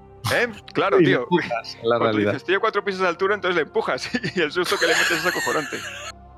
Yo ya este, lle- llegué a ver a un, a un amigo que es de estos que le dan ahí al, al, al- ¿cómo se dice? Este, al, ay, que hace, que hace muchísimo deporte, mucha musculación, está como un armario de fuerte, temblarle las piernas del vértigo. Ahí en, ¿Qué dices? Sí, sí, de, de decirme a los 10 minutos de jugar, tío, me tiemblan las piernas, tal, y yo, tranquilo, tranquilo, que no te vas a caer de la grúa. y el otro acojonado. Eh, y bueno, cambiando de juego, eh, hay otro también de Star Wars que se llama el Trials on Tatooine, en el que interaccionas con S, con R2D2 y con, con el halcón milenario, que tiene alguna avería y tal, y, bueno, también tienes que repararlo. Y cuando tú estás ahí, pues medio reparando el halcón milenario y charlando con R2, en, bueno, en el idioma de R2, imaginaros, de repente aparecen unos, eh, unos soldados, unos exotroopers, y te tienes que manejar con ellos con tu maravilloso sable láser. Eh, este juego también es una demo, es chiquitín, dura unos 15 minutos, pero bueno, es muy, muy entretenido, sobre todo que ves, estás en directo metido en Tatooine y, y- y, bueno, pues interaccionando con, con, con R2, con tu halcón milenario, incluso con, con Chihuahua que sale por ahí pegándote unas voces para que espabiles, ¿no? Y mm, otro juego así curioso eh, es el Electricity Core Assault, que es este un videojuego de. es un juego de navecitas, en el que tú manejas una nave espacial pequeña, es un matamarciano, es un matamarcianos VR. Tú manejas una pequeña nave espacial y te tienes que defender contra un asalto de un, de un imperio alienígena. Entonces, claro, tú manejas una navecita pequeña que básicamente eh, es como si cogieses un juguete con la mano. Y, lo vas moviendo y vas cargando de marcianos. Es muy sencillito, muy tontuno, pero es muy entretenido. Se juega muy, muy, muy rápido y, y- y mola bastante, mola bastante. Y luego ya entramos en dos, dos juegos que son una colección de juegos cada uno, que estos sí ya tienen más chicha eh, y ya sí que incitan mucho ¿no? al espíritu más competitivo. ¿no? El primero de ellos es el, el juego basado en la novela, película, el Ready Player One, Oasis Beta se llama, eh, que es un juego en el que te metes en el pellejo del, del protagonista de, de la novela y, y, bueno, empieza, bueno, eh, empiezas metido en el cuartucho donde el chaval empieza a, a jugar a sus videojuegos, digamos, y entonces te metes en el mundo de Oasis, que es una maravilla futurista eh, que, bueno, por decirlo de alguna forma, es como jugar a VR dentro del VR. Es, es un poco un poco curioso ¿no? el efecto que, que- persiguen. Y dentro de este eh, Ready Player One Oasis beta hay, este, hay cuatro minijuegos, cuatro o cinco minijuegos. Eh, que estos ya son bastante, bastante, bastante cañeros, ¿no?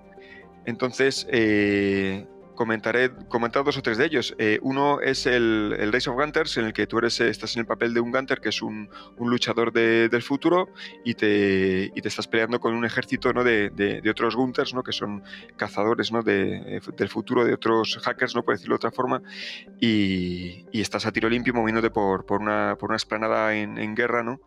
Es muy divertido. Lo único que este marea un pelín, porque te mueves realmente, no hay teleportación.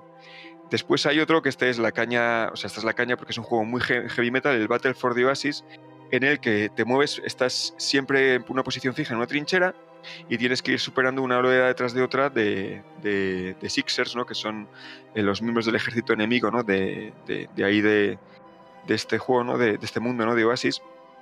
Y eh, se- según vas pasando cada, vas superando cada oleada, vas consiguiendo nuevas armas y te atacan oleadas más grandes de gente, ¿no?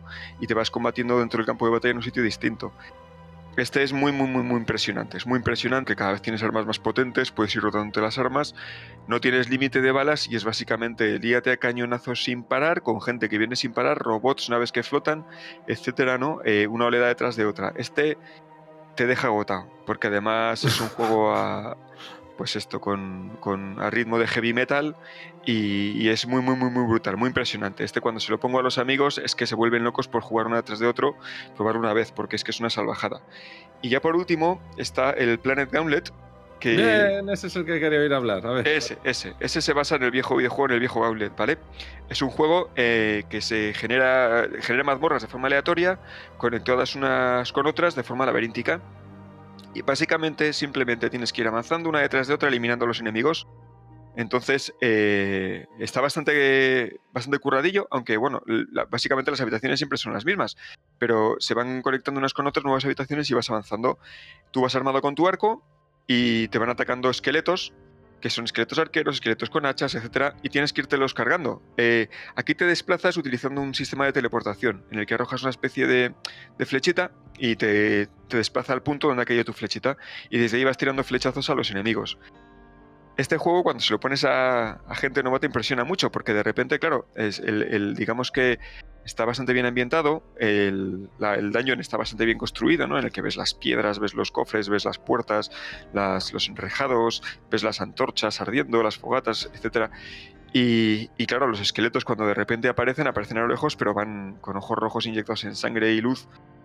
Y vas viendo cómo avanzan hacia ti para atacarte. Claro, eh, impresiona bastante, ¿no? Y, y cuando te, te enganchan entre varios, pues te pegan una paliza gitana eh, ahí en medio. Y, y es muy divertido, ¿no? Como eh, ver, ver, ver cómo pues esto, los jugadores se, se van ahí activando y empiezan a liarse flechazos con los enemigos, cada vez se ponen más, más tensos y tal, hasta que claro, llegas un momento en el que ya sube el nivel tanto que cuando te atacan muchísimos, pues te, te- te- te- pues acaban contigo, ¿no?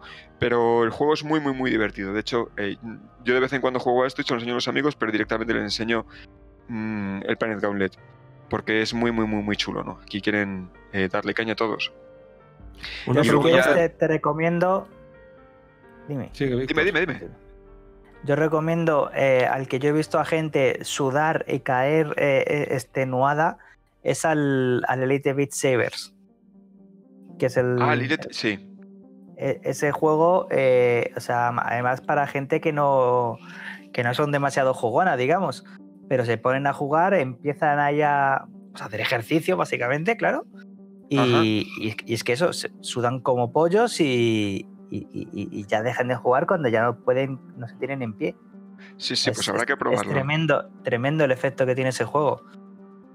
Sí, sí, Además, pues eso, eh, uno- unos amigos fueron a una. Eso creo que lo he dicho ya. Hicieron una convención y se llevaron dos sets de VR pues, para que la gente jugara. Y, y se llevaron pues un montón de juegos para que tuviera. para poder hacer todo. El, el demo de todo. de todo el repertorio. Y no, el único juego al que quería jugar la gente era al Elite Beat Sabers. Sí, No, que- no había forma de conseguir que la gente quisiera, quisiera jugar a otro. Así que sí, empíricamente eh, hay que decir que además visualmente es muy, muy espectacular y la verdad es que llama. A mí no me llevan esos juegos porque yo de eso del ritmo y tal, ya sabes cómo, lo- cómo lo llevo, pero, pero a la mayoría de la gente, vamos, le, le engancha por las venas. Este. Vale, luego te voy a hacer una pregunta, porque quiero comentar un par de juegos más y cuando llegue uno de ellos te pregunto. Este, Víctor. Eh, Una pregunta es rápida. Eh, a ver, ¿Carnage o Gauntlet? Carnage. Vale, pues ya, me has de- ya me has dado el bajón, tío. Para Es mí que, lo más grande es el eh, Gauntlet.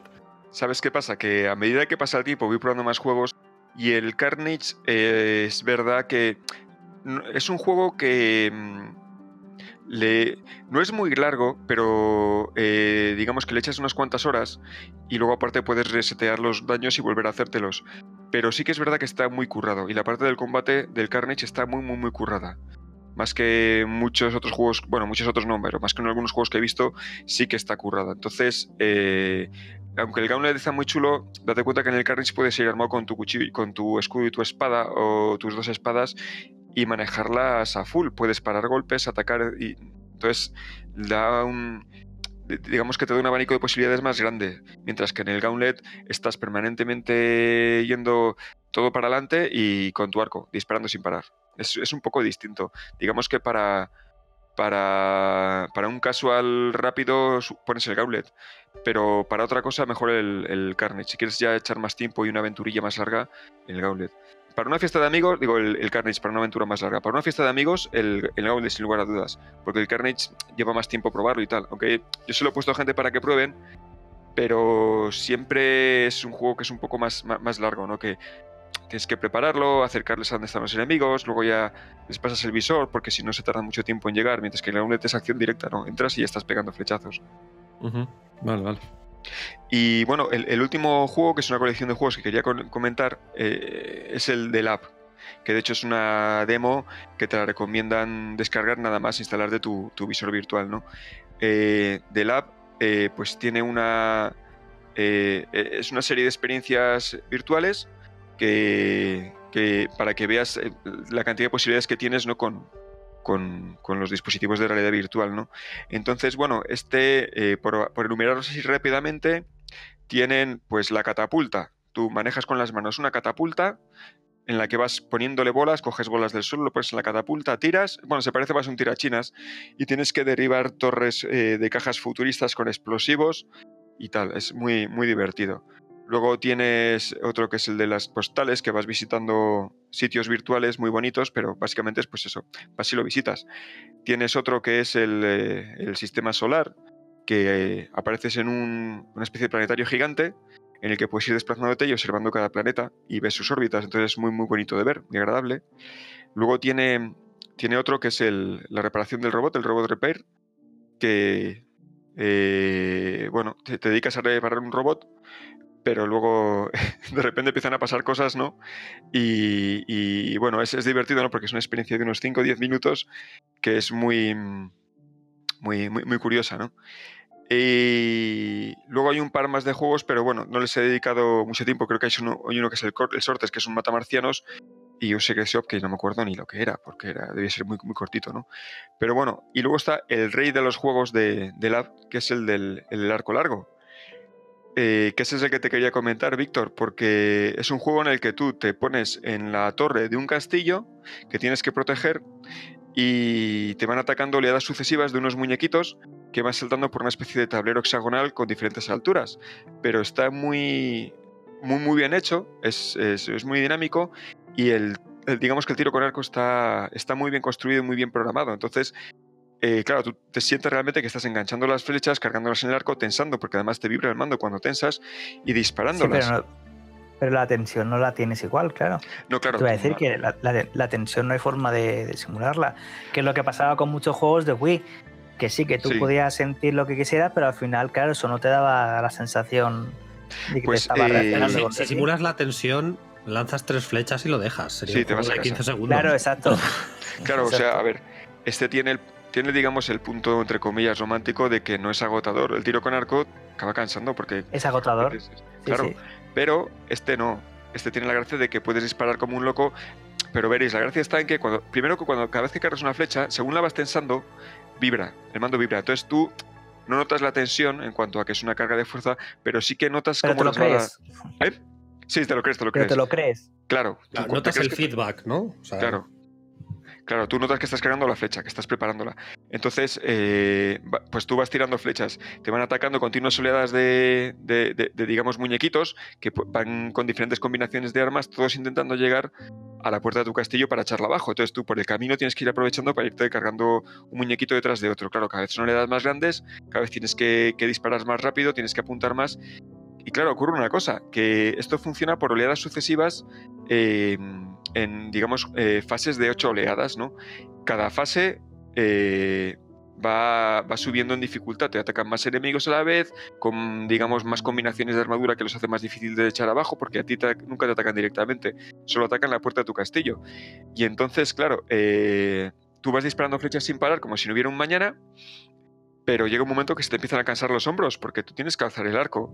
No, no, no, no es como a lo mejor en la, en la UI, ¿no? que puedes en un momento dado sentarte en tu sillón, hacer movimientos mínimos de, de, la muñeca para jugar al tenis. Aquí tienes que estar, o sea, tienes que mover los arcos, los brazos bien, tensarlos, estirarlos y además para, tienes que intentar tirar como se tiraría de verdad porque es la mejor forma de apuntar con la flecha. Se está muy bien hecho y, en el, y cuando apuntas, realmente el cerebro aprende y tú aprendes a ir apuntando mejor, ¿no? Entonces lo que... Este sí que es un juego que cada vez que vienen amigos aquí a casa a tomar algo o a cenar o algo, hay alguno que dice, Fer, ponme el juego del arco. Y se mete en la habitación y se tira sus 20 minutos, media horita tirando a los muñecos con arco sin parar. Porque les encanta, ¿no? De hecho, eh, a los mismos amigos les hice probar en una ocasión el, el Super Hot, del que ya hablaremos otro día. Hombre, de, y los hombrecitos rojos. Sí, pues estos prefieren, prefieren el tiro con arco, el, el, el on-bow del, del app, que, que, el super hot.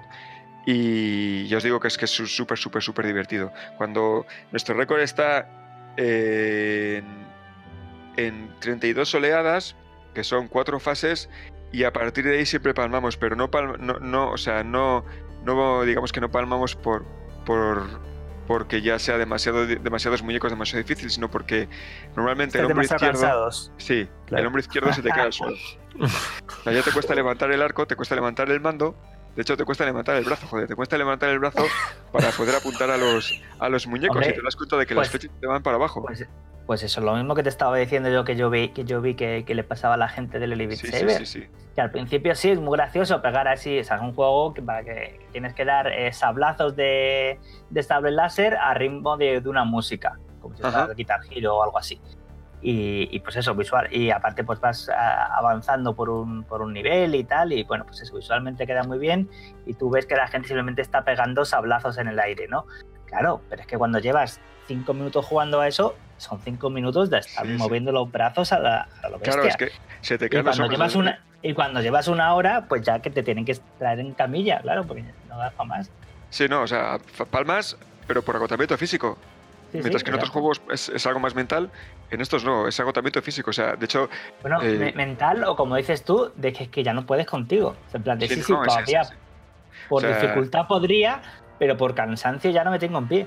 Claro, una cosa que probamos en una ocasión fue, eh, estuvimos dándole al, al longbow, tirando con arco, y efectivamente todos llegábamos más o menos a la tercera fase, pero ahí palmamos por agotamiento. Entonces, ya dijimos, vamos a probar. Eh, entonces, me hacía tres fases seguidas que son eh, 24 oleadas. Y según llegaba la 24, que ya se me caía el brazo, le decía a, a uno de los amigos, venga, sigue tú. Le pasaba el visor y el arco, y entonces él empezaba fresco a tirar flechas como si no hubiera un mañana, a, a reventar muñequitos. Pero claro, ya todos llegan cansados, con los hombros ya agotados, y entonces, claro, dices, es que se me van las flechas para abajo, es que no puedo levantar el brazo, tío, ya no, ya no, no, no puedo más, ¿no?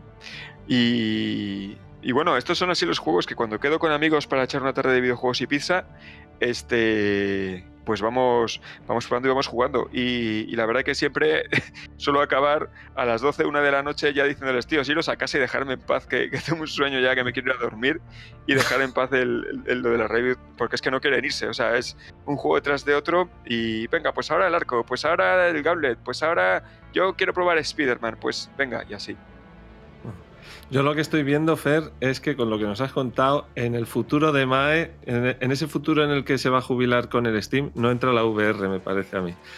Pues si no, ya el desgaste sería brutal. Mm, bueno, es una forma interesante para, para, estar en forma, ¿eh? No, no sé. Bueno, bueno pues eh, a, aquí os dejamos la pizza y los videojuegos y yo recojo el testigo y os voy a hablar de, de dos cositas eh, rápidamente, ¿vale? El primero de ellos es un juego de mesa. Es un juego de mesa que se llama Dice Throne.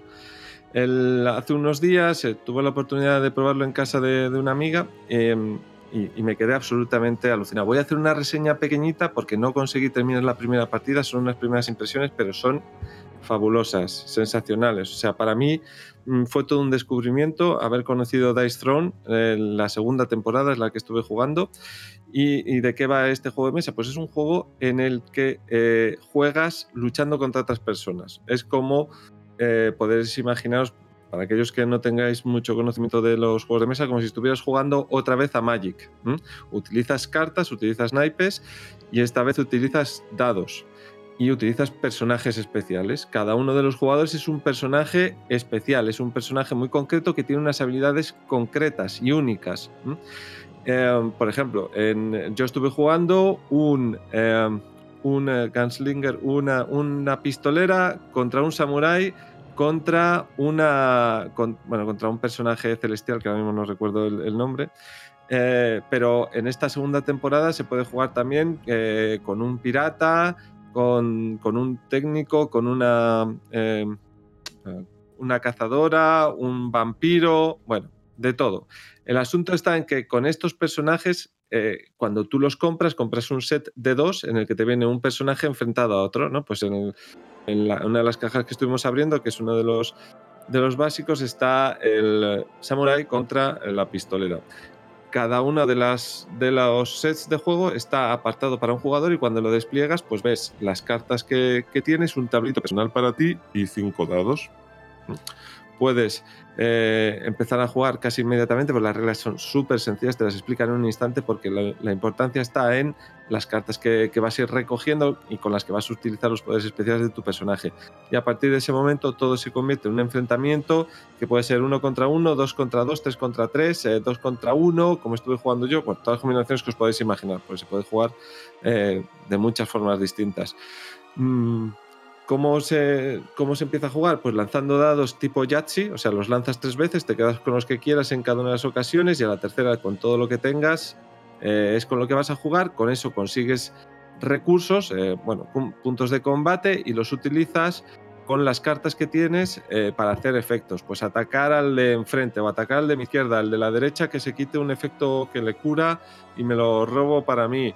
El, eh, al otro, como he hecho una combinación de dedos muy buena, le voy a hacer un golpe tan grande que también a mí me, resultará un poco perjudicial. Bueno, así vas jugando, lanzando dados y utilizando tus cartas vas jugando en este juego Dice Throne, que yo os digo que mi primera impresión es fabulosa. Me encanta, es rápido, sencillo, dinámico, muy intuitivo y aunque esté todo en inglés, no, no conozco que lo vayan a traducir por al español, es súper fácil de entender porque todo va con iconitos que te van explicando, siempre hay un poquito de texto en las cartas, pero con los iconos que tienen, que te van diciendo los efectos, podrías conocer perfectamente qué está ocurriendo en un juego en cada caso. Y en 20 minutos te lo has cepillado, o te han matado o has matado. Oye, Es un- Rafa, Dime. ¿qué, qué precio viene a tener el, este juego? Mm, pues ahí me pillas porque como ya te digo que lo jugué en casa de unos amigos, Ah. eh, pues que me, lo, que me lo enseñaron a mí. Vamos, espérate un momentín, voy a consultarlo y, y así salimos de, de dudas, pero no es muy caro. ¿eh? O sea, lo que te venden, mira, unos 20 euros, ¿vale? Eh, por esos 20 euros lo que consigues es un set de dos. Por ejemplo, el de la pistolera contra el samurái, que por lo que a mí me comentaron es el, son los dos personajes más fáciles de utilizar de esta segunda temporada del juego de Dice Throne. Y es el que recomienda para iniciarse con el juego. Por 20 euros lo consigues y te vas a quedar alucinado, Fer, con la calidad de los dados. Todos los dados son tematizados y tienen signos distintos. O sea, para un personaje como puede ser el samurai, tiene unos, unos símbolos distintos a los que puedes ver en los dados de la pistolera. Sí, sí, Mm, tiene una dados- pintaza. Dados tematizados, cartas muy chulas, arte fantástico, unos stands mm, muy chulos y unos insertos maravillosos. La verdad, el juego está súper pensado. Es el, es el esquema de uno contra otro que hemos vivido toda la vida, que hemos visto muchos juegos, pues ya os he nombrado antes a Magic, pero eh, puede ser, eh, yo qué sé, el, cualquier juego que os podáis imaginar de cartas de dos jugadores uno contra otro, ¿vale? Pues eso mismo, con, unos, con una calidad de componentes brutal, muy tematizado todo y súper eh, sencillo, streamlined, muy, muy directo todo. Un diseño Claro, lo que- genial. Lo que, yo veo, Rafa, es que es efectivamente lo que tú dices, la mecánica de los juegos coleccionables de cartas, sí, pero, que no los hay. mazos son, son estáticos, ¿no? Simplemente, Exacto. si tú quieres ampliar colección, compras otras cajas con más personajes, ¿no? Pero si tú Exacto. juegas el Samurai, el Samurai es estático y siempre es el mismo mazo, mismas cartas, mismas como el Blue Moon características. en su día. Exacto. Y por lo que a mí me comentaron mis amigos, sí, sí, sí, evidentemente, como el Blue Moon. Como lo que a mí me comentaron cuando estuve probando en, casa de mi amiga, ya os comento, eh, es que la gracia del juego está en cogerte un personaje y empezar a sacarle todos los combos que tiene dentro. Que esa es una de las grandes eh, enganches que tiene el juego contigo y que te coges y tú te enamoras de tu personaje, empiezas a buscarle combos y a enfrentarlo a todos los demás. Y que cuando te lo sabes de memoria, pues supongo que puedes ir a por todos los demás para ver cuál se ajusta más a tu tipo de juego porque cada personaje tiene unas mecánicas muy concretas, ¿vale? Es que el gran atractivo que le veo yo, o sea, a mí me gustan muchísimo los juegos de cartas coleccionables, pero pues, como ya sabéis, es algo tipo Warhammer, ¿no? Si te metes ahí, pues solo sales en una clínica de rehabilitación, ¿no? O sea, Magic, eh, es que el Magic, macho, o sea, y, y, sales con tu bolsillo echando humo, tío, es que es durísimo. Claro, claro, por eso digo que el atractivo que puede tener este es que es, Ah, sabes que te van a seguir sacando temporadas, si te enganchas brutalmente, pues querrás tener todos los, los héroes o como lo llamen ellos, ¿no? Pero, pero que es cierto que un mazo es, monolítico y es lo que hay, ¿no? Y eso me parece muy atractivo. Exacto. Sí, que, no, es un pay, por, un pay for win, que, la gente, o sea, la gente que juega bien es porque aprende a manejarlo bien, no porque paga un pastizal por cartas rarísimas y cosas así, como pasa en el Magic. No, no, no, esto está todo cerrado y cuando quieren ampliarlo cierran, o sea, esto es una la segunda temporada ya está cerrada al parecer y lo que van a hacer es sacar una tercera temporada con nuevos personajes. Aquí todo está cerrado. Dime. Eh, supongo que los de la segunda temporada son compatibles para jugar con la primera, ¿no? Sí, sí, sí. Sí, por lo que me comentaron, sí. Sí, no hay ningún problema. O sea, simplemente es un modelo que está funcionando y obviamente, pues no van a decir, no, no queremos más pasta. Por eso siguen sacando temporadas, ¿no? Claro. Sí, además las temporadas las sacan en Kickstarter, ya es donde sacan el, dinero para hacerlo todo. Entonces puedes obtener o el set completo de temporada, que son todos los personajes que han creado al mismo tiempo, o ir comprándote los sets pequeñitos eh, de dos personajes y ir haciendo la colección como tú quieras. Mi primera impresión, buenísima. Estoy seguro de que volveré a traer el juego cuando ya lo juegue más, porque mm, me quedé tan enamorado del juego que, ya estoy pensando en cómo volver a, jugarlo y esta vez intensamente. Y estoy seguro de que para mí va a ser uno de mis favoritos y va a entrar en mi colección. Bueno, eso fue por una parte en, el mundo de los juegos de mesa lo que he tocado así últimamente que más me ha emocionado y eh, además de esto a lo que le estoy dando últimamente que me ha enamorado muchísimo por cómo puedes convertir en accesible un género que de buenas a primeras no lo es, se llama The Black Hack. Esta vez no es un juego de mesa de lo que os voy a hablar en los próximos minutos, sino que es un juego de rol. Lo comenté en el episodio pasado en el que estuvimos todos juntos. Es el juego que he utilizado pues, para introducir a mis hijos en el mundo del rol. Ya probé antes Magisa, fue una experiencia muy buena, me gustó mucho, creo que lo he comentado en el podcast. Los niños se divirtieron mucho jugando a Magisa, pero yo ya quería algo más, dar un pasito más allá. Y con The Black Hack eh, lo encontré. Black Hack es un juego de rol desarrollado por David Black, eh, que lo que hizo fue eh, un recoger Dungeons and Dragons y exprimirlo para sacar las gotitas esenciales. The Black Hack es un, es un juego que se encuentra dentro del movimiento OSR, Old School Renaissance, que busca volver a la esencia de los juegos de rol de los 70 y de los 80 con eh, lo que ellos llaman hacks, que son versiones eh, de esos juegos originales. Pues eh, Black Hack se llama Black pues porque el autor se apellida Black, David Black, y eh, es un hackeo de Dungeons and Dragons. Así que tenemos Dungeons and Dragons recogido en un manual de 120 hojas, pequeñito, en el que la mayoría del manual sirve para enseñarte cómo puedes hacer partidas. 30 hojas de reglas, 90 hojas que son un cuaderno de, eh, un cuaderno de tareas para el máster para hacer una buena, una buena aventura, ¿vale? Un cuaderno de ejercicios para el máster. Bueno, em, a mis hijos les encanta jugarlo, a mí me apasiona poder preparar partidas en un instante. Eh, ya sabéis, lo he comentado en otras ocasiones, que hago de másters en otras partidas, pues eh, en el sistema de Star Wars, en el nuevo de Fantasy Flight, por ejemplo. Y la verdad es que preparar una partida de, esas, pues eh, te cuesta, llevas tiempo, te lo preparas todos, estadísticas tal cual, pum, pum, escenarios, lo que sea. Bueno, con The Black Hack puedo organizar una partida en una mazmorra para mis hijos media hora antes de que empecemos la partida. Y sé que me va a salir a mí bien, a ellos les va a gustar y que además están entendiendo el sistema de juegos. Ellos ya intentan superar las barreras de sus personajes intentan organizar cómo llevar a su personaje más adelante para que consiga las cosas que, ellos quieren. Están comprendiendo el sistema y quieren avanzar en él. Mm, les encanta jugar. Estamos haciendo ahora una mazmorra, después pondré la, el enlace, que se llama La tumba de los reyes serpientes, que se tradujo al español, que es una mazmorra de iniciación en la que te van enseñando a los jugadores cómo es una mazmorra, porque va utilizando todo el rato eh, pasos atrás y pasos adelante, te enseña en una habitación una cosa, como por ejemplo que activar una palanca puede ser peligroso, eso después lo ves tres habitaciones más allá, entonces ya estás prevenido. Es una mazmorra de iniciación para que la gente aprenda cómo se juega una mazmorra. Pues con, esos elementos estoy jugando con ellos, ¿vale? Mm, de Black Hack, pues eh, usa las seis eh, estadísticas habituales que ya conocéis de toda la vida. Con que os hayáis acercado un minuto a Dungeons Dragons, ya sabéis que esto va de eh, fuerza, destreza, constitución, sabiduría, inteligencia y carisma. Pues eso mismo, eso mismo es de Black Hack. Esas seis habilidades que sirven para desarrollar todo lo que puedes hacer en un juego de rol, que ya sabéis que siempre que tengáis imaginación es infinito. Con esas seis habilidades consigue hacer cualquier cosa el juego. Eh, lanzas, es un sistema de juego en el que siempre vas, buscas pasar por debajo de un límite. Siempre tienes que lanzar pues, por debajo de fuerza, por debajo de la destreza si estás esquivando algo y si lo consigues superas el reto que estás afrontando. Eso permite que conforme tu personaje vaya aumentando en nivel sea cada vez más poderoso porque tenga mejores estadísticas, te sea a ti cada vez más fácil superar los retos, reflejando así las habilidades adquiridas por el personaje. Mm, pues, eh, ¿qué más deciros? Pues eh, que puedes construir tu personaje en tres minutos prácticamente, lanzando tres veces, lanzando tres dados de, seis, vas consiguiendo cada una de las características.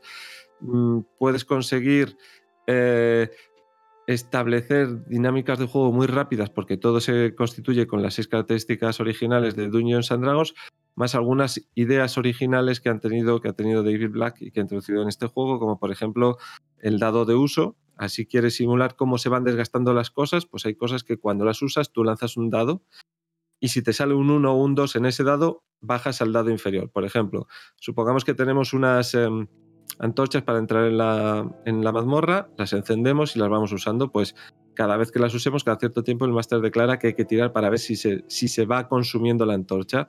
Si en el dado de 20 que he sacado saco un 1 o un 2, entonces la antorcha se ha degradado, así que la siguiente tirada que haré ya no será con un de 20, sino con uno de, de 12. Si saco un 1 o un 2, con un de 8, con un de 4, y si al final en el, en el dado de 4 saco un 1 o un 2, pues la antorcha se ha apagado porque se ha consumido completamente. Eso lo hace con muchos elementos de juego, con las flechas que te quedan en el carcaj, con la munición que tienes en la pistola, cosas así. Así que mm, con esa mecánica tan simple vamos declarando cómo se van consumiendo las cosas. Los personajes son los más básicos del mundo que podéis eh, llegar a recordar de cuando jugabais a Dungeons and Dragons, el guerrero, el, ladrón, el mago, el clérigo, y cada uno de ellos, pues bueno, eh, el mago y el clérigo, por supuesto, pues tienen, eh, tienen sus propios hechizos, que cada uno son distintos y que van mejorando conforme tú vas avanzando de eh, nivel.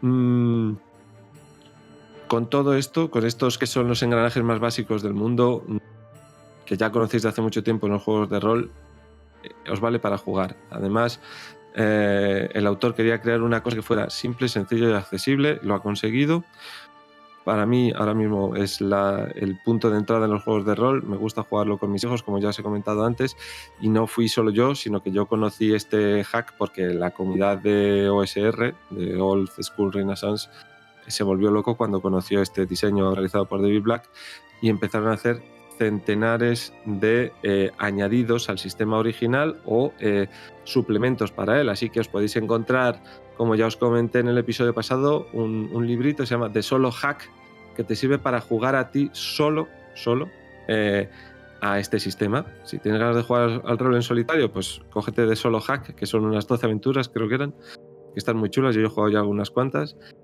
y te lo vas a pasar muy bien. Pero existe eh, Hex Hack, que te sirve para crear un mapa aleatorio y poder jugar eh, como si estuvieras en, un juego eh, de sandbox de mundo abierto de rol. hicieron Chulu Hack, que coge estas reglas y las mete en el mundo de Chulu.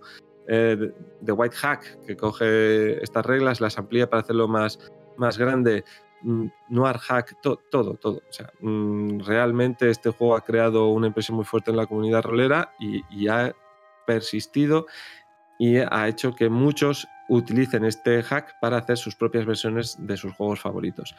La primera A ver, versión. Entonces, un- una pregunta solo para ver si, si Sí. me he enterado bien. Eh, The Black Hack es lo que ha hecho este autor, que es una especie de Mm. destilación de las reglas originales de Años Andrés. Eso es. Y luego todos estos hacks que hablan, ¿qué son? Eh, ¿Reinvenciones a partir de estas reglas o son complementos y suplementos en plan campañas? O Hay de todo. Eh, Este, este sistema de juego pegó tan fuerte que hay de todo. Hay desde suplementos y añadidos, como has comentado tú, a eh, evocaciones en universos distintos. Por ejemplo, el que hemos hablado antes, Chulu Hack, recoge estas ideas originales porque el sistema es completamente abierto, gratuito, solo tienes que dar crédito al autor en la última página de tu sistema y puedes decir, me he inspirado en The Black Hack para hacer este Mostoles Hack, ¿vale? Que hablábamos antes, ¿no?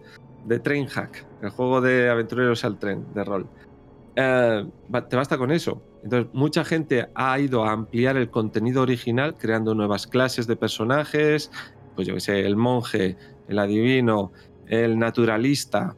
Eh, el otro día vi el, el mm, comedor de hierro o algo así, no me acuerdo. Bueno, to- la gente, todo el mundo ha creado sus propios eh, añadidos al sistema original y otros han creado aventuras para jugar en este sistema y otros han creado universos distintos basados en este sistema. Oye, Rafa, y Dime. un par de preguntas. Eh, ¿Esto está en español o solo en ahora voy a eso, ahora voy a eso. Mira, la versión original del juego, la versión 1 del juego está en español traducida. ¿m?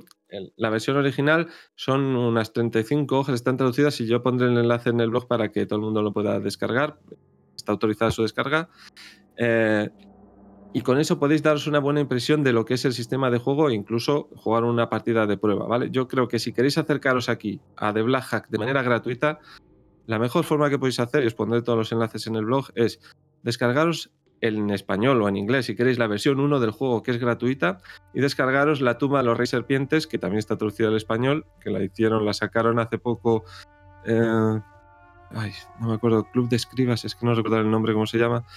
En el día del rol gratis de 2018 hicieron una traducción de The Tomb of the Serpent Kings, lo tradujeron al español y les quedó genial.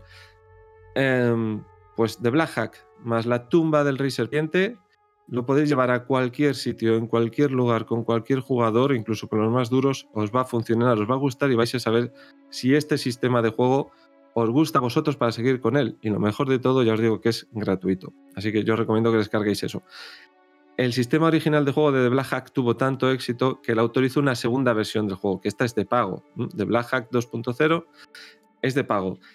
Pero también os la recomiendo, creo que eh, está en Drive-Thru RPG, eh, que son, lo estoy mirando ahora mismo, 6 dólares. Da igual, como si costase más. Probad el Black Hack original y después veniros aquí y eh, descargaros el segundo libro de The Black Hack, porque aquí vais a encontrar, además de las 30 reglas originales, eh, las 30 páginas de reglas originales que están un poquito destiladas, un poquito más y arregladas un par de cositas más, os vais a encontrar lo que os he dicho antes, un cuaderno de trabajo, un libro de actividades, un cuaderno de ejercicios para el máster, para hacer rápidamente eh, misiones, fases, eh, mazmorras, ciudades. En cada hojita os encontráis una pieza de, de enseñanza en estado puro para un máster para que rápidamente pueda hacer la aventura, incluso al vuelo durante la partida. Yo he llegado a jugar con mis hijos partidas que han empezado en, una, en un lugar y después me han dicho que se querían ir a la ciudad. La ciudad no estaba hecha, pues tres minutos después, mientras estábamos jugando, ya tenían una ciudad en la que podían jugar. Vais a aprender a hacer un montón de cosas. Este tío está destinando toda su experiencia como máster con vosotros. Os va a enseñar a utilizar tablas de lanzamientos de dados para que en un minuto tengáis eh, una ciudad, ya os digo, para que tengáis una tienda montada en un momento y podáis vender cualquier cosa a vuestros jugadores. Mm, lanzando un dado de 12 os enseña pues una tabla de, ingredientes para que rápidamente podáis hacer eh, una tirada de algo que se encuentra en la mazmorra. ¿Qué me he encontrado? Un trozo de carne. ¿Qué hace esa carne? Pues yo qué sé, espera, lanzo un dado. Tas, te, te, te envenena. Eh, a partir de ahora la luz del día te causa pánico, te reduce la fuerza. To- todo esto lo podéis hacer en, en cinco segundos con, la, con el cuaderno de ejercicios que te pone este tío, que te pone en cada hoja cosas. En una hoja te pone los venenos, como os acabo de comentar, ¿no? Y os dice, lanzando un dado, cómo podéis sacarle un, un nombre al veneno. Pues yo qué sé, te usa, eh, lanza el dado y te sale lo primero, la primera hoja, el primer lanzamiento, te sale Black, el segundo lanzamiento, eh, Widow's Kick y el tercero, mm, otra palabra más. Pues ya sabes que lo que acaban de encontrar que es un veneno se llama el beso negro de la viuda. Ya está, en tres segundos lo has hecho, con lanzamientos de La dados. pregunta clave, Rafa, ¿cómo de Dime. chungo eres con tus hijos como máster? Nada, no soy nada chungo. Yo soy un máster Pues- mamá. Siempre lo he sido y pues- siempre lo seré. Pues Tienes muy que mal. enseñarle supervivencia. Tiene Pues que aprender a perder los personajes.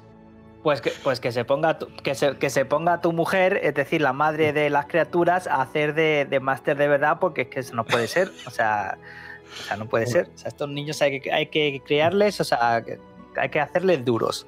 Bueno, ¿qué es eso de? ¿Qué es eso de no queremos ir a la ciudad? Pues vais a ir y vais A comer ciudad. aquí todo lo que os diga yo. bueno, y mirad, un último ejemplo para que veáis lo que podéis llegar a hacer con este segundo manual. En una sola hoja te dicen cómo generar un jugador, un personaje no jugador lanzando cinco dados. Lanzas el primero y te dice su posición social. Ya sale un 3, ¿no? Sabemos ya que es un mercader, lanzando otro dado. Su, ¿De dónde proviene? ¿Qué, tipo de personaje es? Lanzando otro. Otro dado. Es una mujer eh, eh, que no, es un elfo que no tiene ninguna, que parece que no tenga edad. ¿Qué tiene delante o cómo le, ven los jugadores? Pues que tiene dientes, eh, una dentadura de oro postiza. Y después que se equivoca al hablar y pronuncia las R's como las W. Y después que todo el mundo le conoce porque es- intenta hacer ver a todo el mundo que es un marino cuando es mentira. Ya está, he lanzado cinco dados y he construido un personaje con el que mis jugadores pueden interactuar en el instante después. Bueno, no me queda mucho más para decir, ¿vale? Em, creo que eh, si queréis introducir a alguien al juego de rol, si queréis volver a jugar vosotros a rol, pero os parece que esto es una tarea titánica porque ya no disponéis de tiempo para ello, si tenéis alma de rolero, creo que aquí Sí, es que un buen punto. Yo, recuerdo un, un tiempo en el que incluso en los propios de darle al Dungeons and Dragons o al Pathfinder, en el que los propios manuales, cuando te hablaban de preparar la aventura, te decían, hazte la idea de que para preparar una buena aventura, por cada hora de juego tendrás que invertir tres en construirla. Sí, Y entonces, claro, había un tiempo en el que sí, me daba igual, me sobraba el tiempo, era estudiante, pues vale. Pero ya llegó un momento en el que no. Y claro, sí que de vez en cuando algún amigo, eh, alguna amiga me dice, oye, pues estaría bien quedar una tarde a echar una partidilla, a ver cómo es eso de jugar al rol. Y claro, enfrentarse a decir, joder, es que tengo que pegarme una currada toda la mañana para preparar una tal o cual, ¿no? Mira, Fer, yo te digo, una hora para preparar una aventura te vale, con este sistema. Y el resto a jugar. Y si quieres un día, mira, si, si quieres el día 2 de febrero, yo estaré montando partidas de The Black Hack en el, en el dado rúnico, en la reunión que tenemos del dado rúnico. Así que si te puedes pasar, pues oye, lo, ves con tus propios ojos, ¿vale? Bueno, no me queda más que deciros que si queréis aproximaros al rol otra vez o es la primera vez, lo hagáis con The Black Hack, que si os mola, vais a seguir dando pasos por vuestro caminito y encontráis el juego de rol perfecto porque estoy seguro de que hay uno para cada uno de nosotros. Pero aquí hay un lugar perfecto para comenzar y lo mejor de todo es que podéis hacerlo gratuito. Así que, bueno, no me queda más que deciros que, que probéis de Black Hack, que yo estoy enamorado de este sistema. Bueno, ya nos queda más que decir. Yo ya no puedo decir más loas de The Black Hack y de Dice Throne. Creo que hemos lanzado un montón de juegos súper divertidos para que la gente se ponga con ellos. Me va a costar un montón hacer el post de este blog, eh, o sea, el post de este episodio, ya lo estoy viendo en el blog, que esto va a ser increíblemente largo. Pero bueno, creo que nos ha quedado un programa súper chulo y lleno de información, que es lo que queremos hacer siempre. Muchísimas gracias por haber estado ahí a nuestro lado. Esperamos que os haya gustado este episodio 46 y ya nos vemos en el próximo, que esperamos que sea en febrero del 2019. Un saludo. Hasta la próxima, mi pels. Chao, chao, hasta la próxima, Chao, gente, chicos. nos vemos la próxima. Hasta luego. Adiós, hasta otra.